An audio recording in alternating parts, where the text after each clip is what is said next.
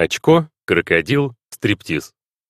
Одновременно проходит турне поп-звезд «Ельцин наш президент», организованное Игорем Крутым.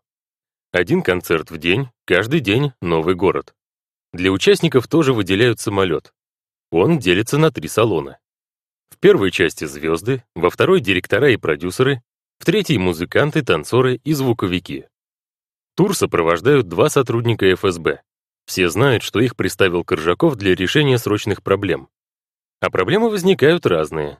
В некоторых городах Красного пояса самолет со звездами отказываются принимать. Тогда пилоты запрашивают экстренную посадку на ближайшем военном аэродроме. И это отдельный аттракцион. У военных нет трапов, поэтому звездам приходится вылезать из самолета на крыло, ползти по нему до стремянки и, наконец, спускаться. Такие истории случаются в нескольких городах. В самолете, как правило, все играют в очко, на деньги, или в крокодила. Чаще других выигрывают Филипп Киркоров и Анжелика Варум, и всех остальных это раздражает. Работа у поп-звезд не слишком тяжелая. В сборных концертах каждый исполняет всего 2-3 песни, то есть в день находится на сцене максимум минут 15-20. Впрочем, за это время надо успеть обижать весь стадион, постоять около каждой трибуны и обратиться к каждому сектору. Петь не надо, все работают под фонограмму. Некоторые даже бегают по стадиону, забыв микрофон на сцене. Звук на стадионах, как правило, очень плохой, поэтому важно отрабатывать лицом. Но есть своя сложность. Звук направлен на трибуны, и хуже всех песню слышит сам исполнитель. Качественно открывать рот в такт получается не у всех. «Халтура халтурой», — рассказывает Наташа Королева. «Сейчас бы, конечно, такое в жизни не прохиляло. Но в то время так было принято. Народ был доволен, очень доволен. Музыканты в туре одни на всех. Ничего играть не надо, нужно просто стоять с инструментами и изображать, что музицируешь. Зато всем желающим позволили взять с собой подтанцовку. Стадионы большие, видно плохо, любой экшен на арене приветствуется. Концерты каждый день, поэтому иногда приходится мириться с неудобствами. Часто одежду стирают и сушат прямо на военном аэродроме, в ожидании вылета. Иногда просто за крыло веревочку цепляли и вешали, трусы, лифчики, носки, смеется Лолита Милявская. Ей и ее соведущему Александру Цикало тяжелее всех. Они на ногах весь концерт, все время должны говорить, заводить публику, а еще и упоминать Ельцина в положительном ключе. По словам Лолиты, ведущие часто увлекаются и начинают достаточно жестко мочить тех кандидатов в президенты, которые им не нравятся, особенно Владимира Жириновского. После одного из таких концертов к Саше и Лолите подходит сопровождающий сотрудник ФСБ и просит про Жириновского больше не шутите, пожалуйста. Почему? Хором спрашивают Цикало и Милявская. Потому что он наш, поясняет ФСБшник. 31 мая Наташе Королевой исполняется 23 года. Как ни странно, в этом возрасте она уже известная и опытная поп-певица. Она звезда с 16 лет, с тех пор, как будущий муж Игорь Николаев написал для нее песню «Желтые тюльпаны» и ее один раз показали в единственной на советском телевидении программе про популярную музыку «Утренняя почта». Этого было достаточно, чтобы на следующий день проснуться знаменитой. «Меня разрывали стадионы», — вспоминает Королева. Чтобы отпраздновать день рождения с коллегами, Королева снимает сауну на окраине Челябинска. Ресторанов в городе немного, и закрыть их целиком на вечер не получается. А сауна — это вариант сделать праздник только для своих. Отыграв очередной концерт, поп-звезды отправляются веселиться. Королева приглашает присоединиться не только музыкантов, но и сотрудников ФСБ, которые уже не первую неделю летают с ними. Те совершенно шалеют от внимания кумиров. В разгар гуляния офицеры танцуют стриптиз на барной стойке, а Леонид Агутин в тот вечер выпивает и начинает приставать к молодой певице Анжелике Варум, своей будущей жене. На утро танцевавшие вчера офицеры вызывают артистов в свой номер и требуют стереть вчерашние видеозаписи. Государственный рэкет. Весной 96 -го года начинают портиться отношения между Александром Коржаковым и главой НФС Борисом Федоровым. Федоров ощущает себя крупным предпринимателем, создавшим мощную бизнес-империю, и не считает, что своим успехом и богатством обязан Шамилю Торпищеву или его друзьям. Коржаков предлагает Торпищеву последить за деятельностью Федорова. Что у тебя происходит с Федоровым? Ты вообще ситуацию контролируешь?» спрашивает он Торпищева. «Я Федорову полностью доверяю. Он не может меня подставить», уверяет тренер президента. Но Коржаков сомневается. По мере того, как амбиции Федорова увеличиваются, растет и недовольство его недавних покровителей. Федоров ввязывается в сомнительные операции с таиландским банком. По словам друзей, у него сносит крышу. Коржаков злится все больше и вызывает главу НФС к себе на разговор. Федоров приезжает в Кремль. В кабинете главы службы безопасности президента сидят Коржаков и Торпищев. Они начинают обвинять Федорова в том, что тот разворовал деньги НФС, переписал на свое имя все принадлежащие НФС московские гостиницы, украл 300 миллионов долларов, а 10 миллионов без всяких документов отдал Чубайсу на предвыборную кампанию. «И эти деньги надо вернуть», — говорит Коржаков. Федоров кричит, что ничего не воровал, и что по поводу денег на избирательную кампанию президента им лучше поговорить с Чубайсом или Смоленским. Больше всего Коржакова с Торпищевым бесит то, что Федоров ведет себя так, будто ничем им не обязан, и все деньги заработал сам, честным трудом. В конце разговора Коржаков сообщает, что больше тратить время на Федорова не намерен. И теперь главе НФС придется объясняться с его замом, полковником Стрелецким. Валерий Стрелецкий — один из самых надежных сотрудников службы безопасности президента. До этого момента он был представлен к Черномырдину, собирал компромат на его ближайшее окружение, чтобы держать премьера под контролем и не позволить ему реализовать какие-либо политические амбиции. Но теперь, на завершающем этапе предвыборной кампании, Черномырдин уже не опасен, поэтому Крыжаков решил перекинуть силы на НФС. В тот же день Федоров приезжает в Белый дом к Стрелецкому, и тот демонстрирует ему массу документов о деятельности НФС, собранных ФСБ, МВД, налоговой полицией и еще кем-то, и требует отдать 300 миллионов долларов. Если не сделаете это добровольно, то я обещаю, что государство навалится на НФС всей своей мощью. Но ведь это государственный рэкет, кричит ему в ответ Федоров. После этого Федоров сразу звонит своему недавнему врагу Чубайсу и жалуется, что его хотят убить. Чубайс предлагает ему поговорить с Березовским. Тот зовет Федорова приехать к нему в офис на Новокузнецкую. Абсолютно воровская команда.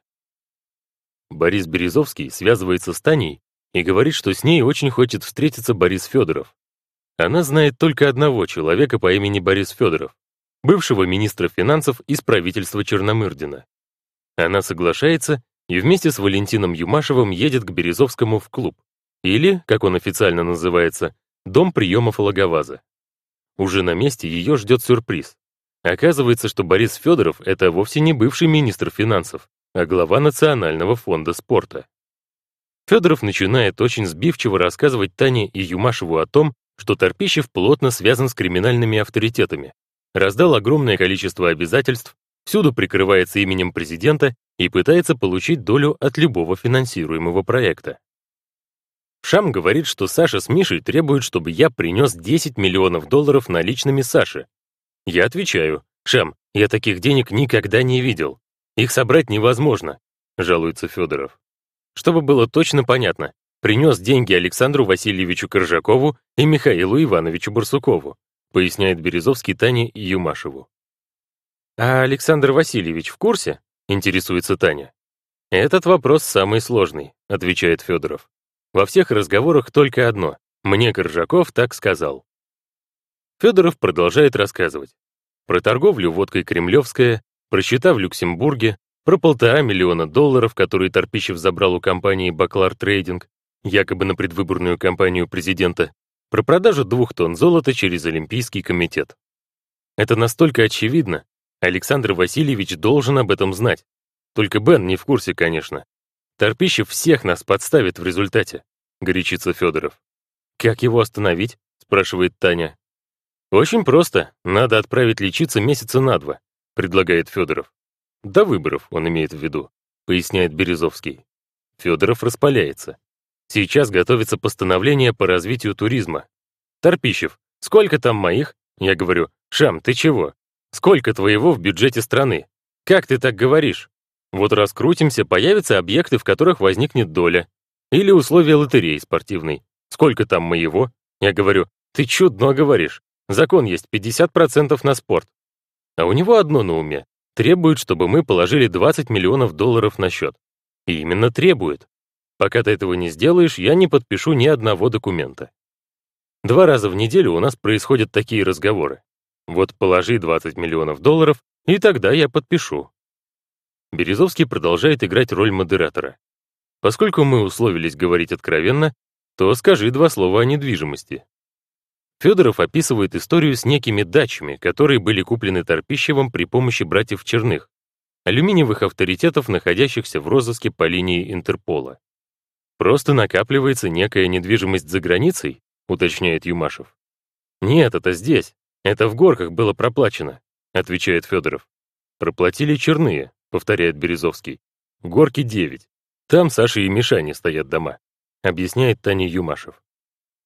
Таня, возможно, единственный из присутствующих, кто не до конца понимает, что происходит, и точно не знает, с какой целью Березовский позвал ее в Логоваз. Комната, в которой они общаются, оборудована качественными записывающими устройствами.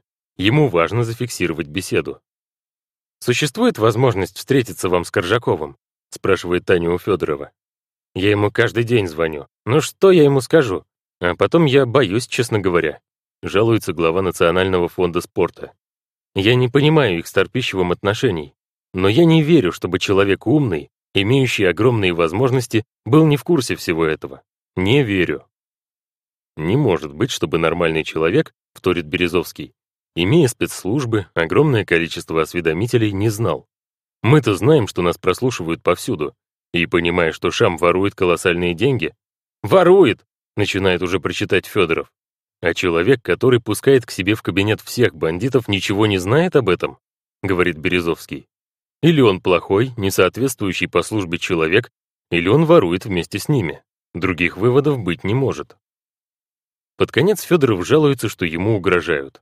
«Чего ты борешься? Он же тебя раздавит!» А его знакомых предупреждают. «Ты передай. Если он не перестанет, то Коржаков его скоро грохнет». Полный финиш. Бандиты, патетически восклицает Березовский. Ясно одно. Шама нужно отодвинуть немедленно, безо всяких разборок. Шаму нужно сказать жестко, чтобы он отъехал отсюда на два месяца, чтобы его видно не было. И Коржакову сказать абсолютно жестко, только Бен может это сделать. Нереально, вставляет Юмашев. Нереально? настаивает Березовский. Коржаков похож в этой ситуации на бандита, такой же, как Шамиль. Я считаю, что нереально Шамиля отстранить, говорит Юмашев. Бен к Шамилю очень хорошо относится. Он единственный человек, который очень хорошо мячи подкидывает. Точно, вовремя. Он улучшает настроение. Бен к нему очень хорошо относится. И ничего не знает вздыхает Таня. Мы говорим, какой у нас прекрасный президент и прочее, а окажется, что рядом с ним абсолютно воровская команда. Абсолютно воровская, почти кричит Березовский, которая убивает людей, которая живет давно не в России. Я тоже уверен, что Бен ничего не знает. Шамиль — гениальный лицемер. Я помню, когда была кризисная ситуация перед выборами, Шамиль мне говорил, что, наверное, нам придется мотать. Как мотать? Шамиль, ты в своем уме? А он, да ладно, брось ты, я же знаю, что ты президенту не веришь. Нам надо думать, как мотать. Что-то пора делать, ситуация настолько остра, вздыхает Юмашев. Разговор заканчивается, Таня и Юмашев в шоке направляются в президент-отель. Таня очень зла. И на Березовского, и на Валю. «Зачем вы организовали эту встречу?» — возмущается она. «Борис Абрамович, зачем вы меня вообще в это втянули?» Сохранить чистоту спорта. Березовский вскоре едет к директору ФСБ Михаилу Барсукову и рассказывает ему о страшной неприятности. Оказывается, кто-то подслушал и записал их разговор. Наверное, это был Федоров. И прислал запись Березовскому. Что делать, непонятно. Барсуков немедленно идет к Ржакову. Коржаков в первую очередь выясняет отношения с Юмашевым, своим другом и постоянным партнером по теннису. Тот уверяет, что к провокации не причастен, а записи не знал, и о том, что собирается сказать Федоров в присутствии Тани, понятия не имел. Коржаков советуется с Барсуковым и Рогозиным и решает, что главу Национального фонда спорта надо немедленно отправить в отставку. и заменить его проверенным сотрудником службы безопасности президента. 20 мая Федоров едет к себе на дачу. По дороге его останавливают сотрудники милиции, обыскивают машину и находят под сиденьем пакетик с кокаином.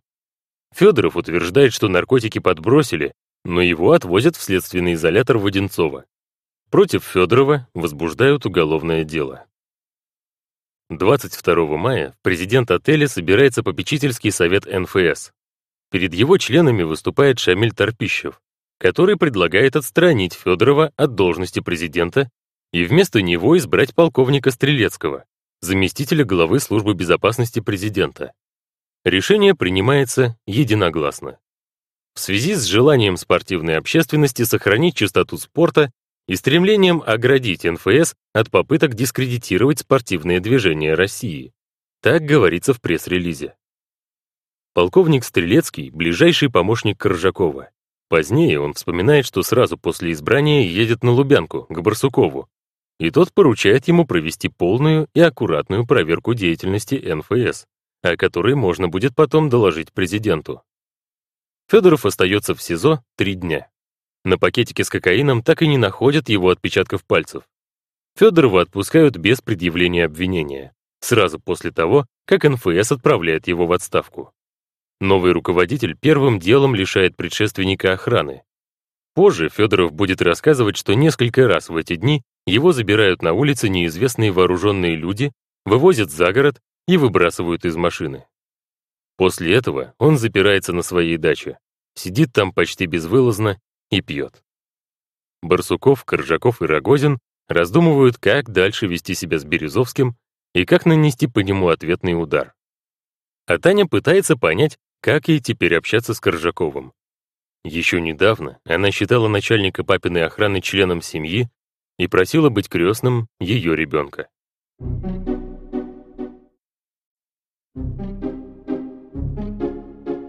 Глава восьмая. Первая часть марлезонского балета, где король танцует. Чеченцы в Москве. Все соцопросы 96 -го года показывают, что одна из главных претензий к Ельцину — война в Чечне. С самого начала кампании президент обещает закончить войну до выборов и лично съездить в Чечню. Но завершить быстро эту войну невозможно. А вот приехать в Чечню и сказать «война окончена, мы победили» намного проще. Именно эту цель с самого начала ставит перед собой аналитическая группа. Стратегия по Чечне, сформулировать которую просил Березовский, звучит так. Объявить, что война выиграна. Причем сделать это должен Борис Ельцин в Грозном. Но как это реализовать? Одно из самых первых предложений Игоря Малашенко — подменить реальность красивой кинокартинкой. «Никто не знает», — говорит он, — «были ли американцы на Луне. Но все видели кадры, как Нил Армстронг делает шаг и втыкает американский флаг. И этого достаточно. Малашенко предлагает снять кино про Чечню. Не обязательно в павильоне, хотя такой вариант допустим. Можно привести Ельцина в любую точку России, собрать там военных и проверенных чеченцев и показать это по телевизору. Эффект будет достигнут. Ельцин настаивает, чтобы оно снималось на территории Чечни. И это, конечно, усложняет задачу. Но Чечня Чечне рознь. Для Ельцина подыскивают районы, которые уверенно контролируются федеральными силами и в которых боевых действий никогда не было. Ельцин об этом, конечно, не знает, но периодически в ходе кампании повторяет, что обязательно съездит в Чечню до выборов. На эти анонсы традиционно отвечает самый одиозный чеченский боевик Шамиль Басаев. Он обещает, что если Ельцин приедет в Чечню, то он в ней и останется навсегда. Категорически против поездки генерал Рогозин. Снова ретроградный Меркурий. Генерал объясняет Коржакову, что ни в коем случае нельзя подвергать президента опасности до 28 мая. В штабе рассуждают, что надо заручиться какими-то гарантиями. Желательно выманить в Москву в качестве заложников высокопоставленных чеченцев. Это как-то гарантирует безопасность поездки президента.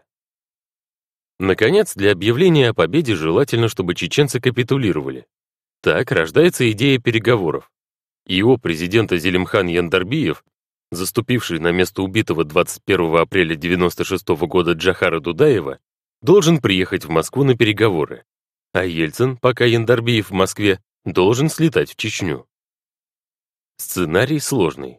По словам Чубайса, Березовский задействует все свои многочисленные связи с чеченцами, чтобы договориться о визите делегации в Москву. После долгой подготовки 27 мая чеченская делегация прилетает в столицу. По дороге командование федеральных сил несколько раз меняет маршрут следования Яндарбеева и его сопровождающих, поэтому они добираются с сильным опозданием. В тот же день российские спецслужбы арестовывают в аэропорту Нальчика вдову убитого чеченского президента Джахара Дудаева Аллу. Она пытается вылететь в Турцию, но ее задерживают с поддельным паспортом на имя Аллы Давыдовой. Допрашивает ее офицер ФСБ, специально прикомандированный к Борису Березовскому, Александр Литвиненко. В 98 году офицер ФСБ Александр Литвиненко заявит, что начальство приказывало ему убить Бориса Березовского. В 2000 году он уедет в Великобританию. В 2006 умрет после отравления полонием-210. Встреча в Кремле 27 мая оказывается крайне драматичной. Чеченцы заходят, Ельцин, не пожимая никому руки, занимает место во главе стола и предлагает всем сесть. Замысел ясен. Ельцин председательствует. По правую руку от него российская делегация. Премьер Виктор Черномырдин, секретарь Совбеза Олег Лобов глава МВД Анатолий Куликов, глава прокремлевского правительства Чечни Даку Завгаев. По левую – исполняющий обязанности президента Чечни Зелимхан Яндарбиев, его помощник Ахмед Закаев, министр информации республики Мавлади Удугов и остальные. В зале работают камеры. Эту встречу почти целиком покажут по телевидению. Для опытного аппаратчика Ельцина такая рассадка принципиально важна. Но Яндарбиев не собирается подчиняться. Он требует, чтобы Ельцин занял место напротив него, а не во главе стола. «Мы не равные с вами. Мы не равные с вами», безапелляционно повторяет Ельцин. Яндарбиев подходит к Ельцину и почти кричит на него. «Я приехал на встречу с президентом Ельцином, а не на комиссию какую-то». К ним решительно направляется Коржаков. Кажется, он сейчас повалит Яндарбиева на пол. «Садитесь, садитесь», начальственным тоном приказывает чеченскому президенту Ельцин. «Борис Николаевич, я таким тоном не сяду», отвечает Яндарбиев. «Нормальный тон», говорит Ельцин. «Давайте мы с вами поговорим один на один», предлагает Яндарбиев. «Нет, мы не будем. Садитесь», настаивает Ельцин. «Я не сяду», горячится Яндарбиев и направляется к выходу. «Я не потерплю такого. Если это присуще для российского руководства, то это один вопрос. Для меня это не присуще». «Вы не уйдете отсюда», громогласно произносит Ельцин. Яндарбиев оборачивается к спецпредставителю ОБСЕ Тиму Гульдиману. «Обеспечьте нам, пожалуйста, гарантии выезда». Все в замешательстве. «Мы уходим», — говорит Яндарбиев. Ельцин угрожающе отвечает. «Никуда вы отсюда не уйдете. Есть документ, который надо подписать. Вот он будет подписан сегодня». Ельцин безапелляционным тоном продолжает убеждать чеченцев. «Нет, мы не будем», — говорит его президента Чечни. «Хватит, отвоевались, отвоевались, отвоевались», повторяет и повторяет Ельцин, с каждым разом все сильнее нажимая на слово «отвоевались». Яндарбиев продолжает говорить что-то свое, но Ельцин его не слушает и твердит «отвоевались, отвоевались». Когда кажется, что разговор зашел в тупик, Ельцин встает, просит членов своей делегации подвинуться и занимает место между Черномырдиным и Куликовым. После этого он показывает Яндарбееву на стул напротив. Тот сразу садится. Напряжение вроде бы спадает. Но Ельцин немедленно начинает отчитывать чеченцев. Никто еще не смел к президенту России опоздать хотя бы на пять минут. К сожалению, это не по нашей вине, но мы приносим свои извинения, отвечает Удугов. А не на два часа с половиной, продолжает Ельцин. Мы еще раз приносим свои извинения. Это не по нашей вине. Эхом отвечает Удугов. Ну, если это по вине каких-то наших служб, то с этим я разберусь. Начинаются затяжные переговоры о тексте подписываемого соглашения. Чеченцы предлагают обсудить вопрос о статусе Чечни, добавить слово «Ичкерия». Мы никаких условий не принимаем и никаких других вопросов не рассматриваем, только один — о прекращении военных действий, отвечает Ельцин. В итоге бумага подписана, но всем ясно, что это не более чем бумага. Подписанты Виктор Черномырдин и Зелимхан Яндарбиев указаны по именам, без чинов и должностей. Ельцин и остальные члены делегации просто ставят визы в углу листочков. Многие считают, что это соглашение вряд ли будет соблюдаться. Это лишь необходимая часть церемониала, нужного обеим сторонам. Впрочем, есть и конкретный результат. Ельцин в качестве жеста доброй воли приказывает отпустить задержанную в Нальчике вдову Дудаева. Президент предлагает продолжить обсуждение в специальных комиссиях. Российская сторона «за», и поэтому чеченцев оставляют на ночь в одной из подмосковных резиденций. Но настоящих переговоров на следующий день не случится, потому что, по сути, Яндарбиева и его спутников, как и планировали, используют как заложников. Рано утром Борис Ельцин собирается в Чечню. Мы это не назовем войной. Вечером 27 мая, после переговоров с Яндарбиевым, Ельцин звонит в Нижний Новгород губернатору Борису Немцову. «Ну что, голубь мира, Чечню поедешь? Будем устанавливать мир». В начале 96 -го года Немцов собирает подписи за прекращение войны в Чечне. Их уже больше миллиона. Силовиков это очень раздражает, но Ельцин почему-то прощает губернатору такой демарш. Получив приглашение президента, Немцов быстро собирается и летит в Москву. В назначенный час он ждет Ельцина в правительственном аэропорту Внуково-2. Там его встречают Коржаков и Барсуков. «Надо отговорить Ельцина лететь», — говорят они. Грохнут его. Басаев. Хочешь, чтобы твоего любимого Ельцина грохнули? Отговори его, он тебя любит. Они протягивают Немцову папочку с секретными донесениями. Эту папку подготовила, конечно, служба Рогозина. Про то, что 28 мая — последний день ретроградного Меркурия, там не говорится, но и других аргументов предостаточно. Ровно в 9.00 Ельцин приезжает во Внуково. «Что вы тут стоите? Садитесь в самолет. Обращается он к Немцову, Коржакову и Барсукову. Немцов объясняет, у Коржакова и Барсукова есть секретная информация о том, что в ходе визита в Чечню на Ельцина будет совершено покушение. Показывая на папку, Немцов поясняет, по донесениям агента по кличке Кума, банда Басаева готовит покушение на президента во время посещения села Знаменское. Оно будет совершено при помощи ракеты «Стингер». Выслушав Немцова, Ельцин спрашивает, что, испугался, что ли? Если нет, тогда иди в самолет. А вы, трусы, оставайтесь. Коржаков, естественно, тоже идет на борт. Через два часа самолет Ельцина приземляется на военном аэродроме Моздок в Северной Осетии. Там все пересаживаются в восемь вертолетов и летят в чеченское село Правобережное. Мы летели с открытыми люками. Стояли пулеметы. Я сидел прямо рядом с пулеметчиком, рассказывает пресс-секретарь Ельцина Медведев. Летели над зеленкой, над достаточно густым лесом. Очень низко, буквально задевая макушки деревьев. Правобережная находится в той части Чечни, где боевых действий никогда не было. Местные жители не видели войну, никаких боевиков в окрестностях нет.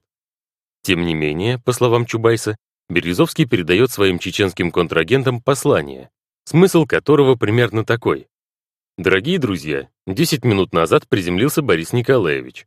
Если что-то с ним случится, по частям получите Яндарбиева, а также всех остальных членов делегации. На месте Ельцина встречают министр обороны Грачев и глава МВД Куликов. Президент выступает перед российскими военными. Имейте в виду, все, война закончилась. Мятежников вы разгромили, уничтожили банды. Так, по мелочам они, конечно, еще бегают. Но вчера Яндарбиев при мне в Москве подписал. Все, о прекращении военных действий. Но это требует от вас дисциплины и сдержанности, имейте в виду. Куликов добавляет, что для внутренних войск война еще продолжается. Но Ельцин настаивает. Мы это не назовем войной. Мы назовем это борьбой с преступностью. И тут же, в стиле своих уже ставших привычными предвыборных трюков, Ельцин прямо на броне БТРа подписывает указ о постепенном переходе на контрактную армию и сокращении срока службы в горячих точках до полутора лет. Потом Ельцин летит на аэродром Северный.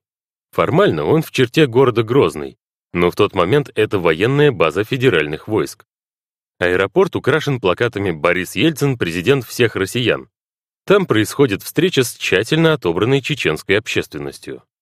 Спустя час Ельцин вылетает обратно в Моздок и затем в Москву. Почти никто в Чечне о визите Ельцина не подозревает. Все узнают о нем только из телевизионных новостей. Все время его поездки чеченская делегация Яндарбиева сидит на одной из подмосковных правительственных дач, фактически в заложниках. Когда самолет Ельцина приземляется в Москве, их отпускают. Яндарбиев возвращается на родину, и его встречают как героя. Всем все равно, что было подписано. Намного важнее кадры из Кремля, которые показали все телеканалы. Лидер чеченской делегации спорит с Ельцином, не уступает его давлению и вынуждает российского президента пересесть, указывает ему на его место. Яндарбиев вел себя как равный, и благодаря этому его популярность растет на глазах. Остальные детали чеченская публика не запоминает. Федеральные СМИ выхватывают из того же сюжета совсем другие детали. Ельцин заставил противников приехать к нему на поклон, вынудил их подписать свой вариант мирного соглашения, да еще и хитрым маневром задержал в Москве, а сам в это время совершил победоносную вылазку в Чечню. Пресса в восторге.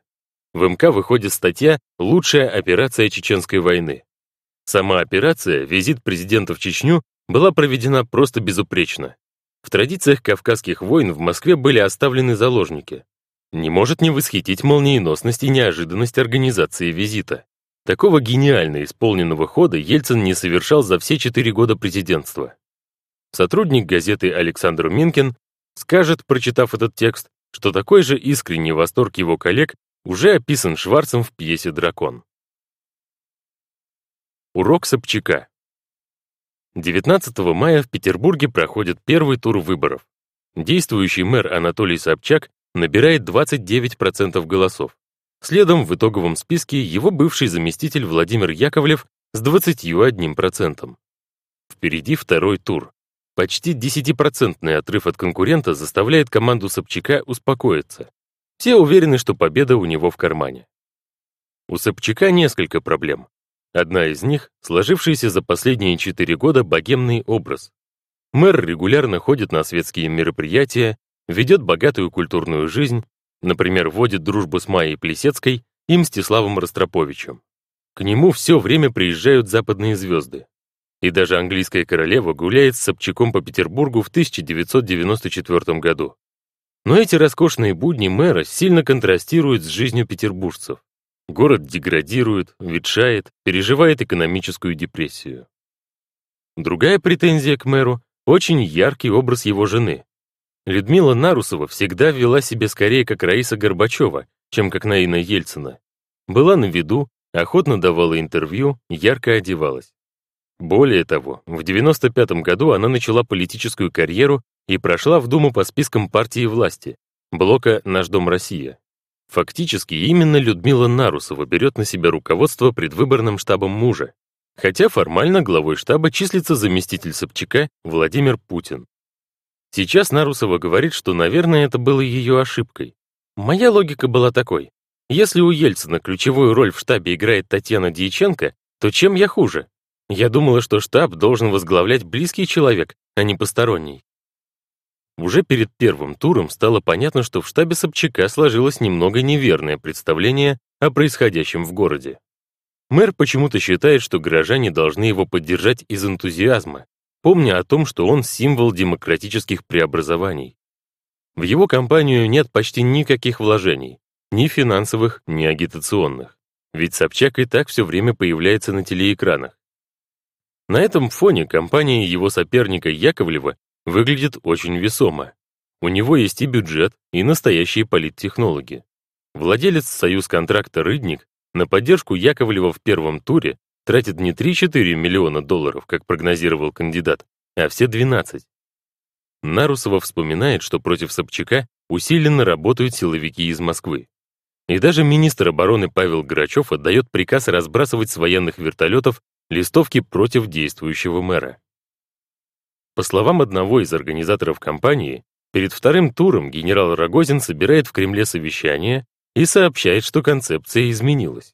Если раньше требовалось раскрутить технического кандидата и потом дать ему проиграть Собчаку, то теперь надо слить Собчака. Победить должен Яковлев, сообщает Рогозин. Целевому электорату будет дана команда голосовать за него. Целевой электорат — это сотрудники милиции, МЧС, ФСБ и ФСИН. Рыдник уверяет, что такого быть не могло. У конторы тогда просто не было ресурсов, чтобы так влиять. Конторой или комитетом советские и ранние постсоветские годы называли КГБ, ФСБ. Зато бизнесмен припоминает другой разговор. Он спрашивает у политтехнолога Кошмарова, сколько будет стоить победа Яковлева во втором туре. «Еще 2 миллиона долларов, и хочешь Собчак, хочешь Яковлев», отвечает Кошмаров. Эта ситуация вводит бизнесмена в ступор.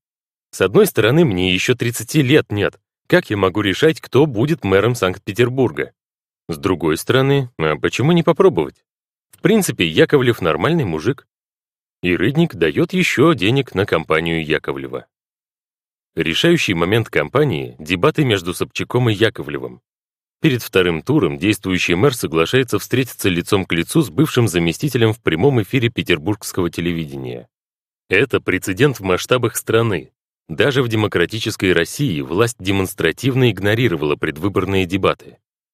В 1991 году, когда Ельцин впервые баллотировался на пост президента, он, будучи председателем Верховного Совета и фаворитом выборов, не пришел на теледебаты, в отличие от всех остальных кандидатов. В 1996 году история повторяется. Ельцин игнорирует приглашение Зюганова поговорить в прямом эфире. На этом фоне демократический поступок Собчака — исключение из общего правила. Перед дебатами все уверены, что расклад очевиден. Собчак — опытный оратор, в прошлом университетский профессор, а потом один из самых ярких публичных политиков перестройки. Он смело представал даже перед крайне враждебной аудиторией советских съездов народных депутатов, а у Яковлева вообще нет опыта публичных выступлений. Но с самого начала все идет не по плану. Яковлев перед началом дебатов снимает пиджак и остается в белой рубашке. Собчак сидит в пиджаке. Яковлев тщательно готовится к дебатам, с ним занимались опытные психологи, а Собчак только пролистал в машине по пути в телестудию 200-страничную справку о положении дел в городе, которую ему подготовил вице-мэр по экономике Алексей Кудрин. «Вы знаете, сколько получает дворник?» — возмущенно спрашивает Яковлев Собчака. Вам бы надо это знать, а вы все порхаете по своим бумажкам. Вопросы Собчака Яковлев умело отбивает, объясняя зрителям, что на самом деле мэр не разбирается в городском хозяйстве и слепо верит тем документам, которые ему подсовывают. Мне даже неудобно за вас. Не вытаскивайте те вопросы, которые вы не знаете хорошо. Назидательно учит хозяйственник Яковлев интеллигента Собчака. Собчак смеется в ответ, но не находит, как парировать. Видно, что поскольку Собчак и Яковлев долго работали вместе, заместитель знает все слабые места бывшего шефа. А мэру нечего противопоставить. Большинство зрителей присуждают победу Яковлеву. Во втором туре 2 июня, через три дня после дебатов, Собчак уступает чуть меньше 2%, набрав 45,76%. 47,49% голосуют за Яковлева. Поражение Собчака беспрецедентно. Это первый случай, когда политик федерального уровня проигрывает выборы с минимальным перевесом, признает поражение и уходит в отставку, не предприняв никаких попыток удержать власть. Главной причиной поражения Собчака были даже не бабки, говорит Рыдник. Всему виной излишняя самоуверенность и неспособность его штаба обеспечить технологическую работу. Для всего окружения Собчака его провал становится личной драмой. Вместе с ним уходит его команда. Первый вице-мэр Владимир Путин, вице-мэр по экономике Алексей Кудрин, вице-мэр по социальным вопросам Виталий Мутко, а также Алексей Миллер, Дмитрий Козак, Игорь Сечин и другие тогда еще малоизвестные чиновники. Ошибки предвыборной кампании Собчака окажутся важнейшим уроком для главы его предвыборного штаба Владимира Путина. Он никогда не станет участвовать ни в каких предвыборных дебатах, никогда не допустит, чтобы его жена была сколь угодно заметной фигурой, всегда будет всерьез относиться к предвыборным технологиям, никогда не позволит СМИ, тем более телевидению, работать против него. И главное, никогда не потерпит нелояльности среди подчиненных. Через несколько лет уже после смерти Анатолия Собчака Георгий Рогозин придет к его вдове с извинениями. Его предсказание о том, что следующий президент России будет родом из Петербурга, было неверно истолковано, и генерал очень сожалеет. Я не знал, что мой прогноз обернется такой трагедией для Анатолия Александровича. Так Нарусова вспоминает его слова. Сабантуй и танцы. Компания продолжается, и члены штаба Ельцина замечают неприятную закономерность. Президент все чаще говорит, что победит в первом туре, а мы выиграть в первом туре просто не можем по определению. Как бы нам не проиграть в первом туре, вспоминает свои переживания 25 лет назад Зверев. Примерно с середины мая штаб уже начинает готовиться ко второму туру, но кандидату об этом не сообщают. В какой-то момент члены аналитической группы договариваются, что на ближайшей встрече все обсудят с президентом. Чубайс скажет, что второй тур неизбежен, остальные его поддержат. Начинается встреча. Борис Николаевич в зрелом возрасте напоминал медведя, который лапой махнет, хоп и головы нет, рассказывает Зверев. Поэтому лезть на рожон никому не хочется. Все мандражируют и боятся поднять неприятную тему. Повисает пауза.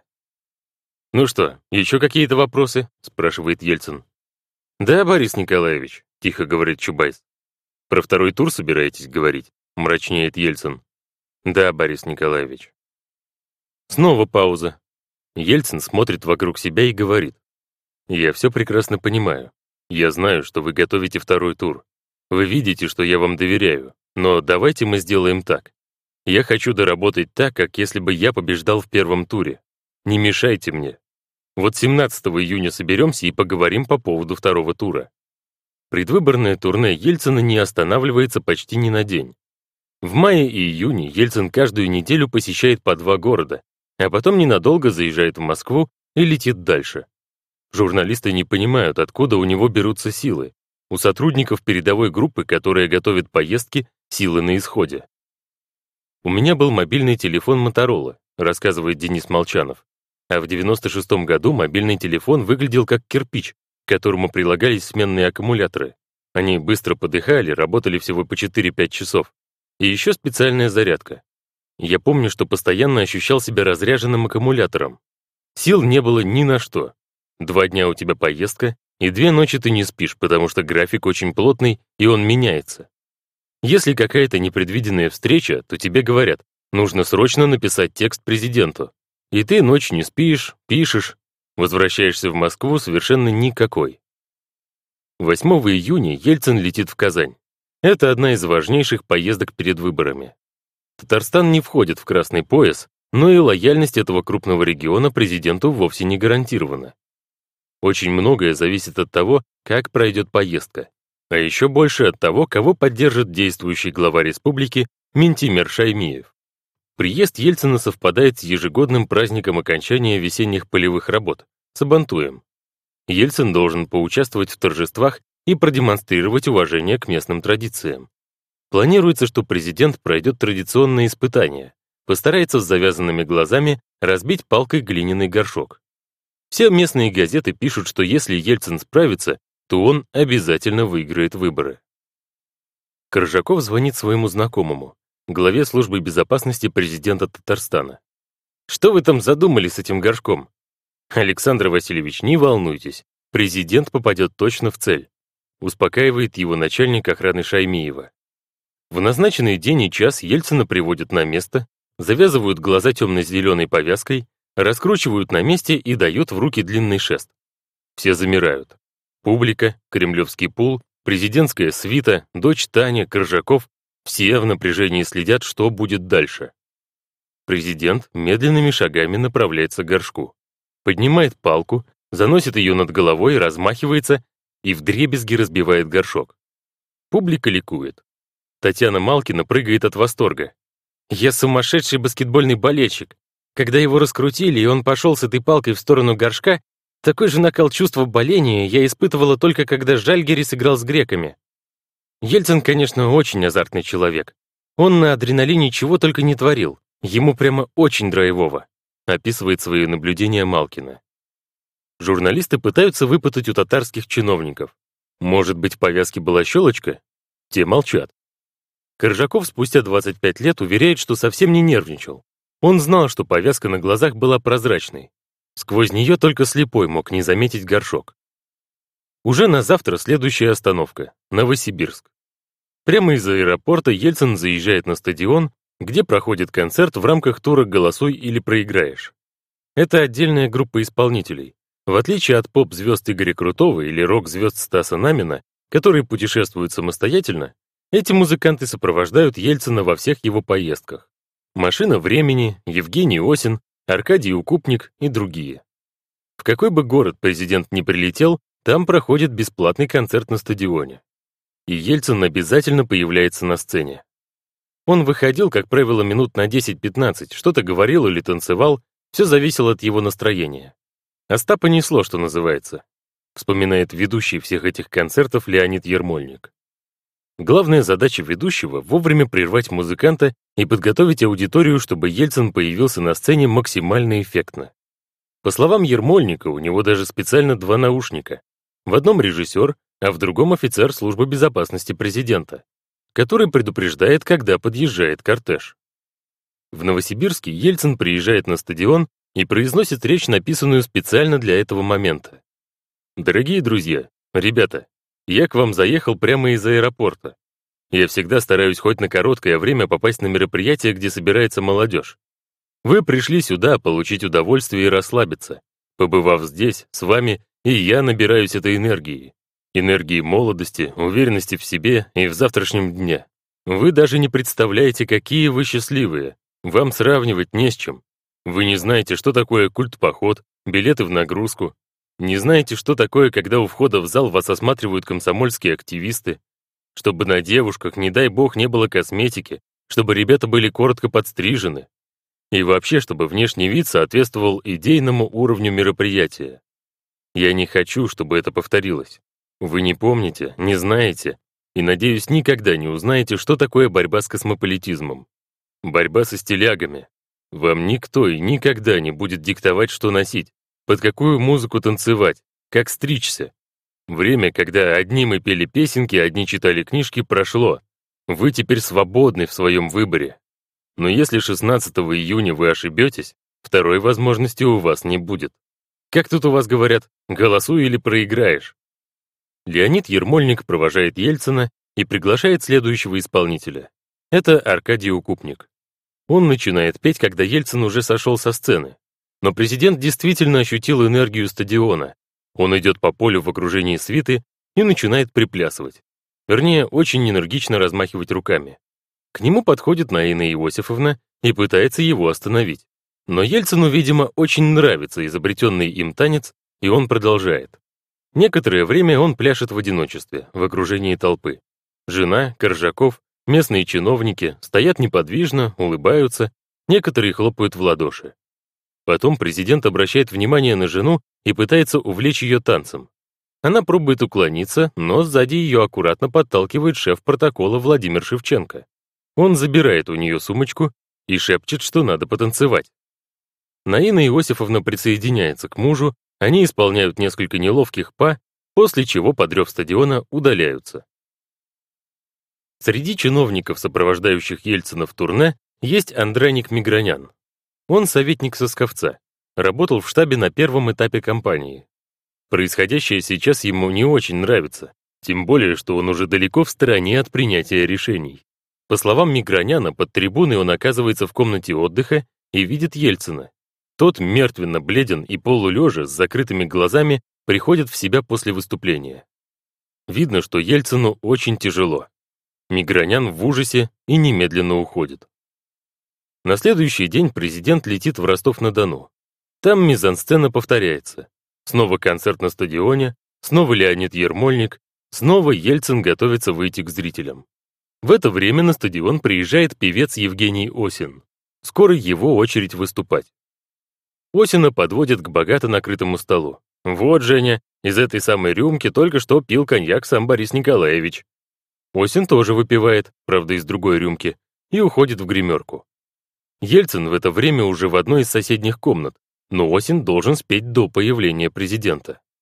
Дочь президента и Денис Молчанов уходят из-за кулис и направляются на ближайшую трибуну, чтобы посмотреть выступление Ельцина со стороны.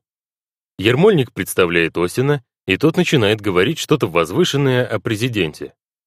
И тут, на словах Борис Николаевич и мы, президент вдруг шагает на сцену. «Здорово, молодые ростовчане!» — кричит Ельцин в микрофон. Публика в восторге. Президент продолжает. Решается будущее России. Или это черная дыра, или это все-таки будущее, которое мы готовим для своих детей и внуков, а вы готовите для себя.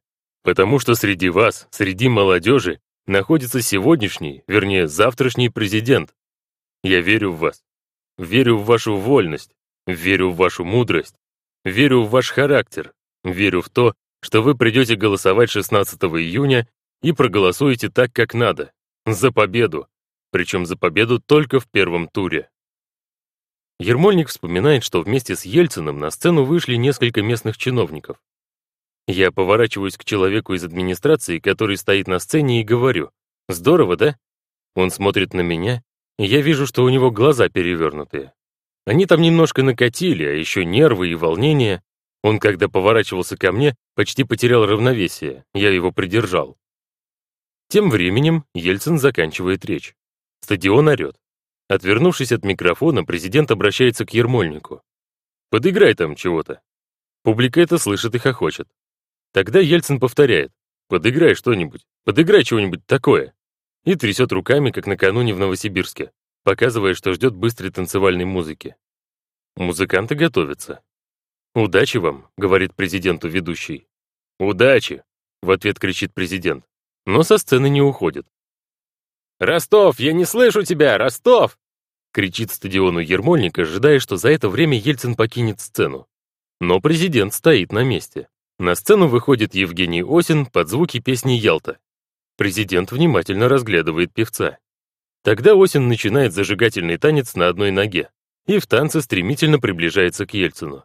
Президент тоже пускается в пляс вместе с Осиным. Сзади сцены стоит и наблюдает за происходящим Коржаков. Танец с элементами канкана продолжается 45 секунд. После этого Осин начинает петь, а охрана уводит президента за кулисы. Денис Молчанов утверждает, что когда они с дочерью президента вышли на трибуну, президент уже танцевал. «Я переживала ужасно», — рассказывает Таня. «У папы все-таки прихватывало сердце. Я говорила, папа, прошу, береги себя». Я знала, что папа такой, на эмоциях и на настроении может что-нибудь сотворить. Он мог завестись под динамичную музыку. Конечно, когда он стал на сцене танцевать, у меня сердце упало. Но, слава богу, все обошлось. Мы никогда не понимали, откуда у него берутся силы, когда мы уже были на последнем издыхании, говорит журналистка Малкина. Было совершенно неясно, как он функционирует. Он то умирал, и мы уже прямо его хоронили, даже разрабатывали какие-то секретные коды, которыми должны были обменяться в случае, если кто-то узнает, что он и правда где-то упал и умер. А то на следующий день он выходил на сцену в Ростове и танцевал вот эту свою джигу. Светлана Сорокина видит съемки танцующего Ельцина, сидя в московской студии «Вестей». «У меня незадолго до этого один за другим умерли родители, отец и мать. Оба были сердечниками», — рассказывает она. «И я знала, что такое нагрузки при больном сердце. У меня было чисто физическое ощущение ужаса. У меня все время было ощущение, что он вот сейчас упадет. Борис Николаевич зря танцевал на сцене вместе с Женей Осиным, размышляет Константин Эрнст спустя 25 лет. Зря он это делал, потому что это никаких голосов ему не прибавило, на мой взгляд, а скорее даже отняло. По мнению Эрнста, компания «Голосуй или проиграешь» оказалась абсолютно бесполезной и в итоге стала лишь источником заработка для ее организаторов. Несколько приближенных Ельцина уверяют, что после танца в Ростове 10 июня у президента случается инфаркт, но он решает, что это не препятствие для продолжения предвыборного турне и продолжает функционировать на уколах, которые ему постоянно делают врачи. Мертвец, похожий на торт. В конце мая Минкин приходит на работу и обнаруживает, что в шапке на первой полосе московского комсомольца написано «Мы все идем голосовать за Ельцина». «Вы меня не спросили», — говорит Минкин и увольняется из газеты, которая уже месяц не публикует его текст про чуму и холеру. Минкин предлагает материал общей газете. Там тоже отказывают. В итоге текст появляется в новой газете 10 июня за неделю до выборов. Через пять дней, накануне первого тура, Минкин пишет следующий текст. Он называется «Сумерки свободы. Как демократическая пресса потеряла лицо». И начинается словами «Завтра выборы президента России. Ничего изменить уже нельзя. Исход известен. да и прежде был известен. Президентом остается Ельцин. Дальше в статье Минкин бичует коллег. Если бы, по его мнению, в январе 96-го им показали июньские номера газет, редакции бы не поверили. Что за бред? Такого быть не может никогда. Через 9 лет после начала гласности жизнь повернула обратно. В 87-м с каждым днем можно было все больше, в 96-м все меньше. Тогда, после полного удушья, даже маленький глоток свободы был счастьем. Сейчас, после полной свободы, даже маленький запрет ощущается как удавка, пишет Минкин. Он исследует прессу на предмет ее лояльности к Ельцину и обнаруживает в либеральных СМИ только один текст, автор которого бы не восторгался президентом. Это колонка в общей газете Юлия Кима, знаменитого советского барда и диссидента, под названием «Опять стало стыдно жить». Впрочем, Минкин, конечно, не рассматривает коммунистическую прессу, правду, советскую Россию и завтра. Если в двух первых агитация за Зюганова довольно бесхитростная, то в завтра публикуется Александр Проханов, яростно ненавидящий Ельцина. Его передовицу в июньском номере газеты можно привести практически целиком. Предвыборная кампания Ельцина напоминает морг, политый вареньем и медом. Покойника положили на поднос, Густо намазали патокой, сладким кремом, украсили розетками, вензелями, утыкали ягодками, марципаном, апельсиновыми и лимонными дольками. Поднос с мертвецом, похожим на торт, выставили на лафет и везут по России, показывая изумленному народу. Этот катафалк тянут, подталкивают, поддерживают, чтобы не завалился множество верещащих существ. Одни с рожками, другие с копытцами, норовящие незаметно слезнуть с просахаренного покойника то сладкую капельку, то медовую крошку. Играет музыка, скрипки Ростроповича, балалайки Бабкиной, ударник Гребенщикова. По сторонам скачут, сгоняя народ к обочине, гайдуки Коржакова. Чубай с сапахалом поспевает за лафетом, сгоняя мух. Главы администрации выбегают на дорогу, раскатывают по ухабам и рытвинам красные ковры. Комариным облаком, затмевая солнце, вьются журналисты, и среди бесчетной мелюзги, как жужжащие навозные жуки, Сванидзе и Киселев вот-вот сложат крылья, упадут на торт и зароются в сладкий крем, пробираясь к начинке. Процессия сопровождается шутами, карлами, арапами и горбунами. Движется то воздухом, то водой, то автострадой, как передвижной мавзолей, склеенный из желатина, сгущенного молока и сусального золота. А в стороне, невидимый миру, потихоньку вымирает русский народ. Подрываются на минах боевые колонны, падают самолеты, горят города. Женщины запаривают жмых, кормят синюшных детей, текут за границу русская нефть, алмазы, золото. И на паперти нищего храма юродивый грозит костылем, проклинает царя Бориса. Мы, народ, не потеряли рассудок. Отворачиваемся с омерзением от плывущего мимо нас катафалка, Выключаем мерзкий телевизор, омываемся свежей холодной водой, надеваем чистые рубахи и с детьми на руках, поддерживая дорогих стариков, идем голосовать за Зюганова. Вертолет над Кремлем. Апогей предвыборных концертов — это 12 июня, государственный праздник, который в 96 году называется День принятия Декларации о государственном суверенитете Российской Федерации. Именно в этот день, пять лет назад, Ельцин был впервые избран президентом. В этот раз, в 96-м, Лисовский устраивает грандиозный концерт на Васильевском спуске в поддержку Бориса Ельцина, заодно и Юрия Лужкова, который в день президентских выборов избирается мэром Москвы. Для эффектной телевизионной трансляции Лисовский решает, что снимать концерт надо не только с земли, но и с вертолета.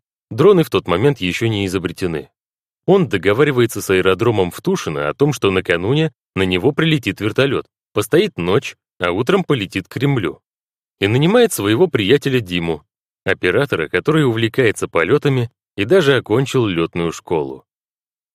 В 9 утра 12 июня в офисе Лисовского раздается звонок.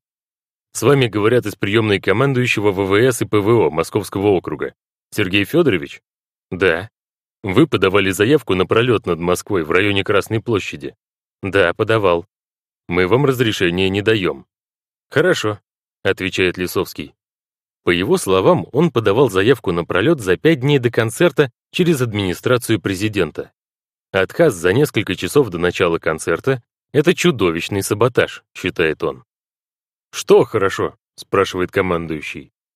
«Слушайте, дадите вы согласие или не дадите, я поручил это дело такому человеку, который в любом случае полетит. Нам концерт снимать надо», — говорит Лисовский и кладет трубку. Ему перезванивают. «Мы будем сбивать», — говорит генерал. «Сбивайте», — отвечает Лисовский. Он думает, надо ли предупредить оператора Диму и как вообще разруливать ситуацию. Но тут ему еще кто-то звонит, и он забывает о проблеме. 12.00. Концерт начинается, звонит Дима. «Серега, слушай, здесь какая-то херня, нас не выпускают». «Что значит не выпускают?» переспрашивает Лисовский и вспоминает об утреннем звонке командующего. «Не дают разрешения нам на взлет?» «Дима, мы же договорились», не моргнув глазом, говорит Лисовский.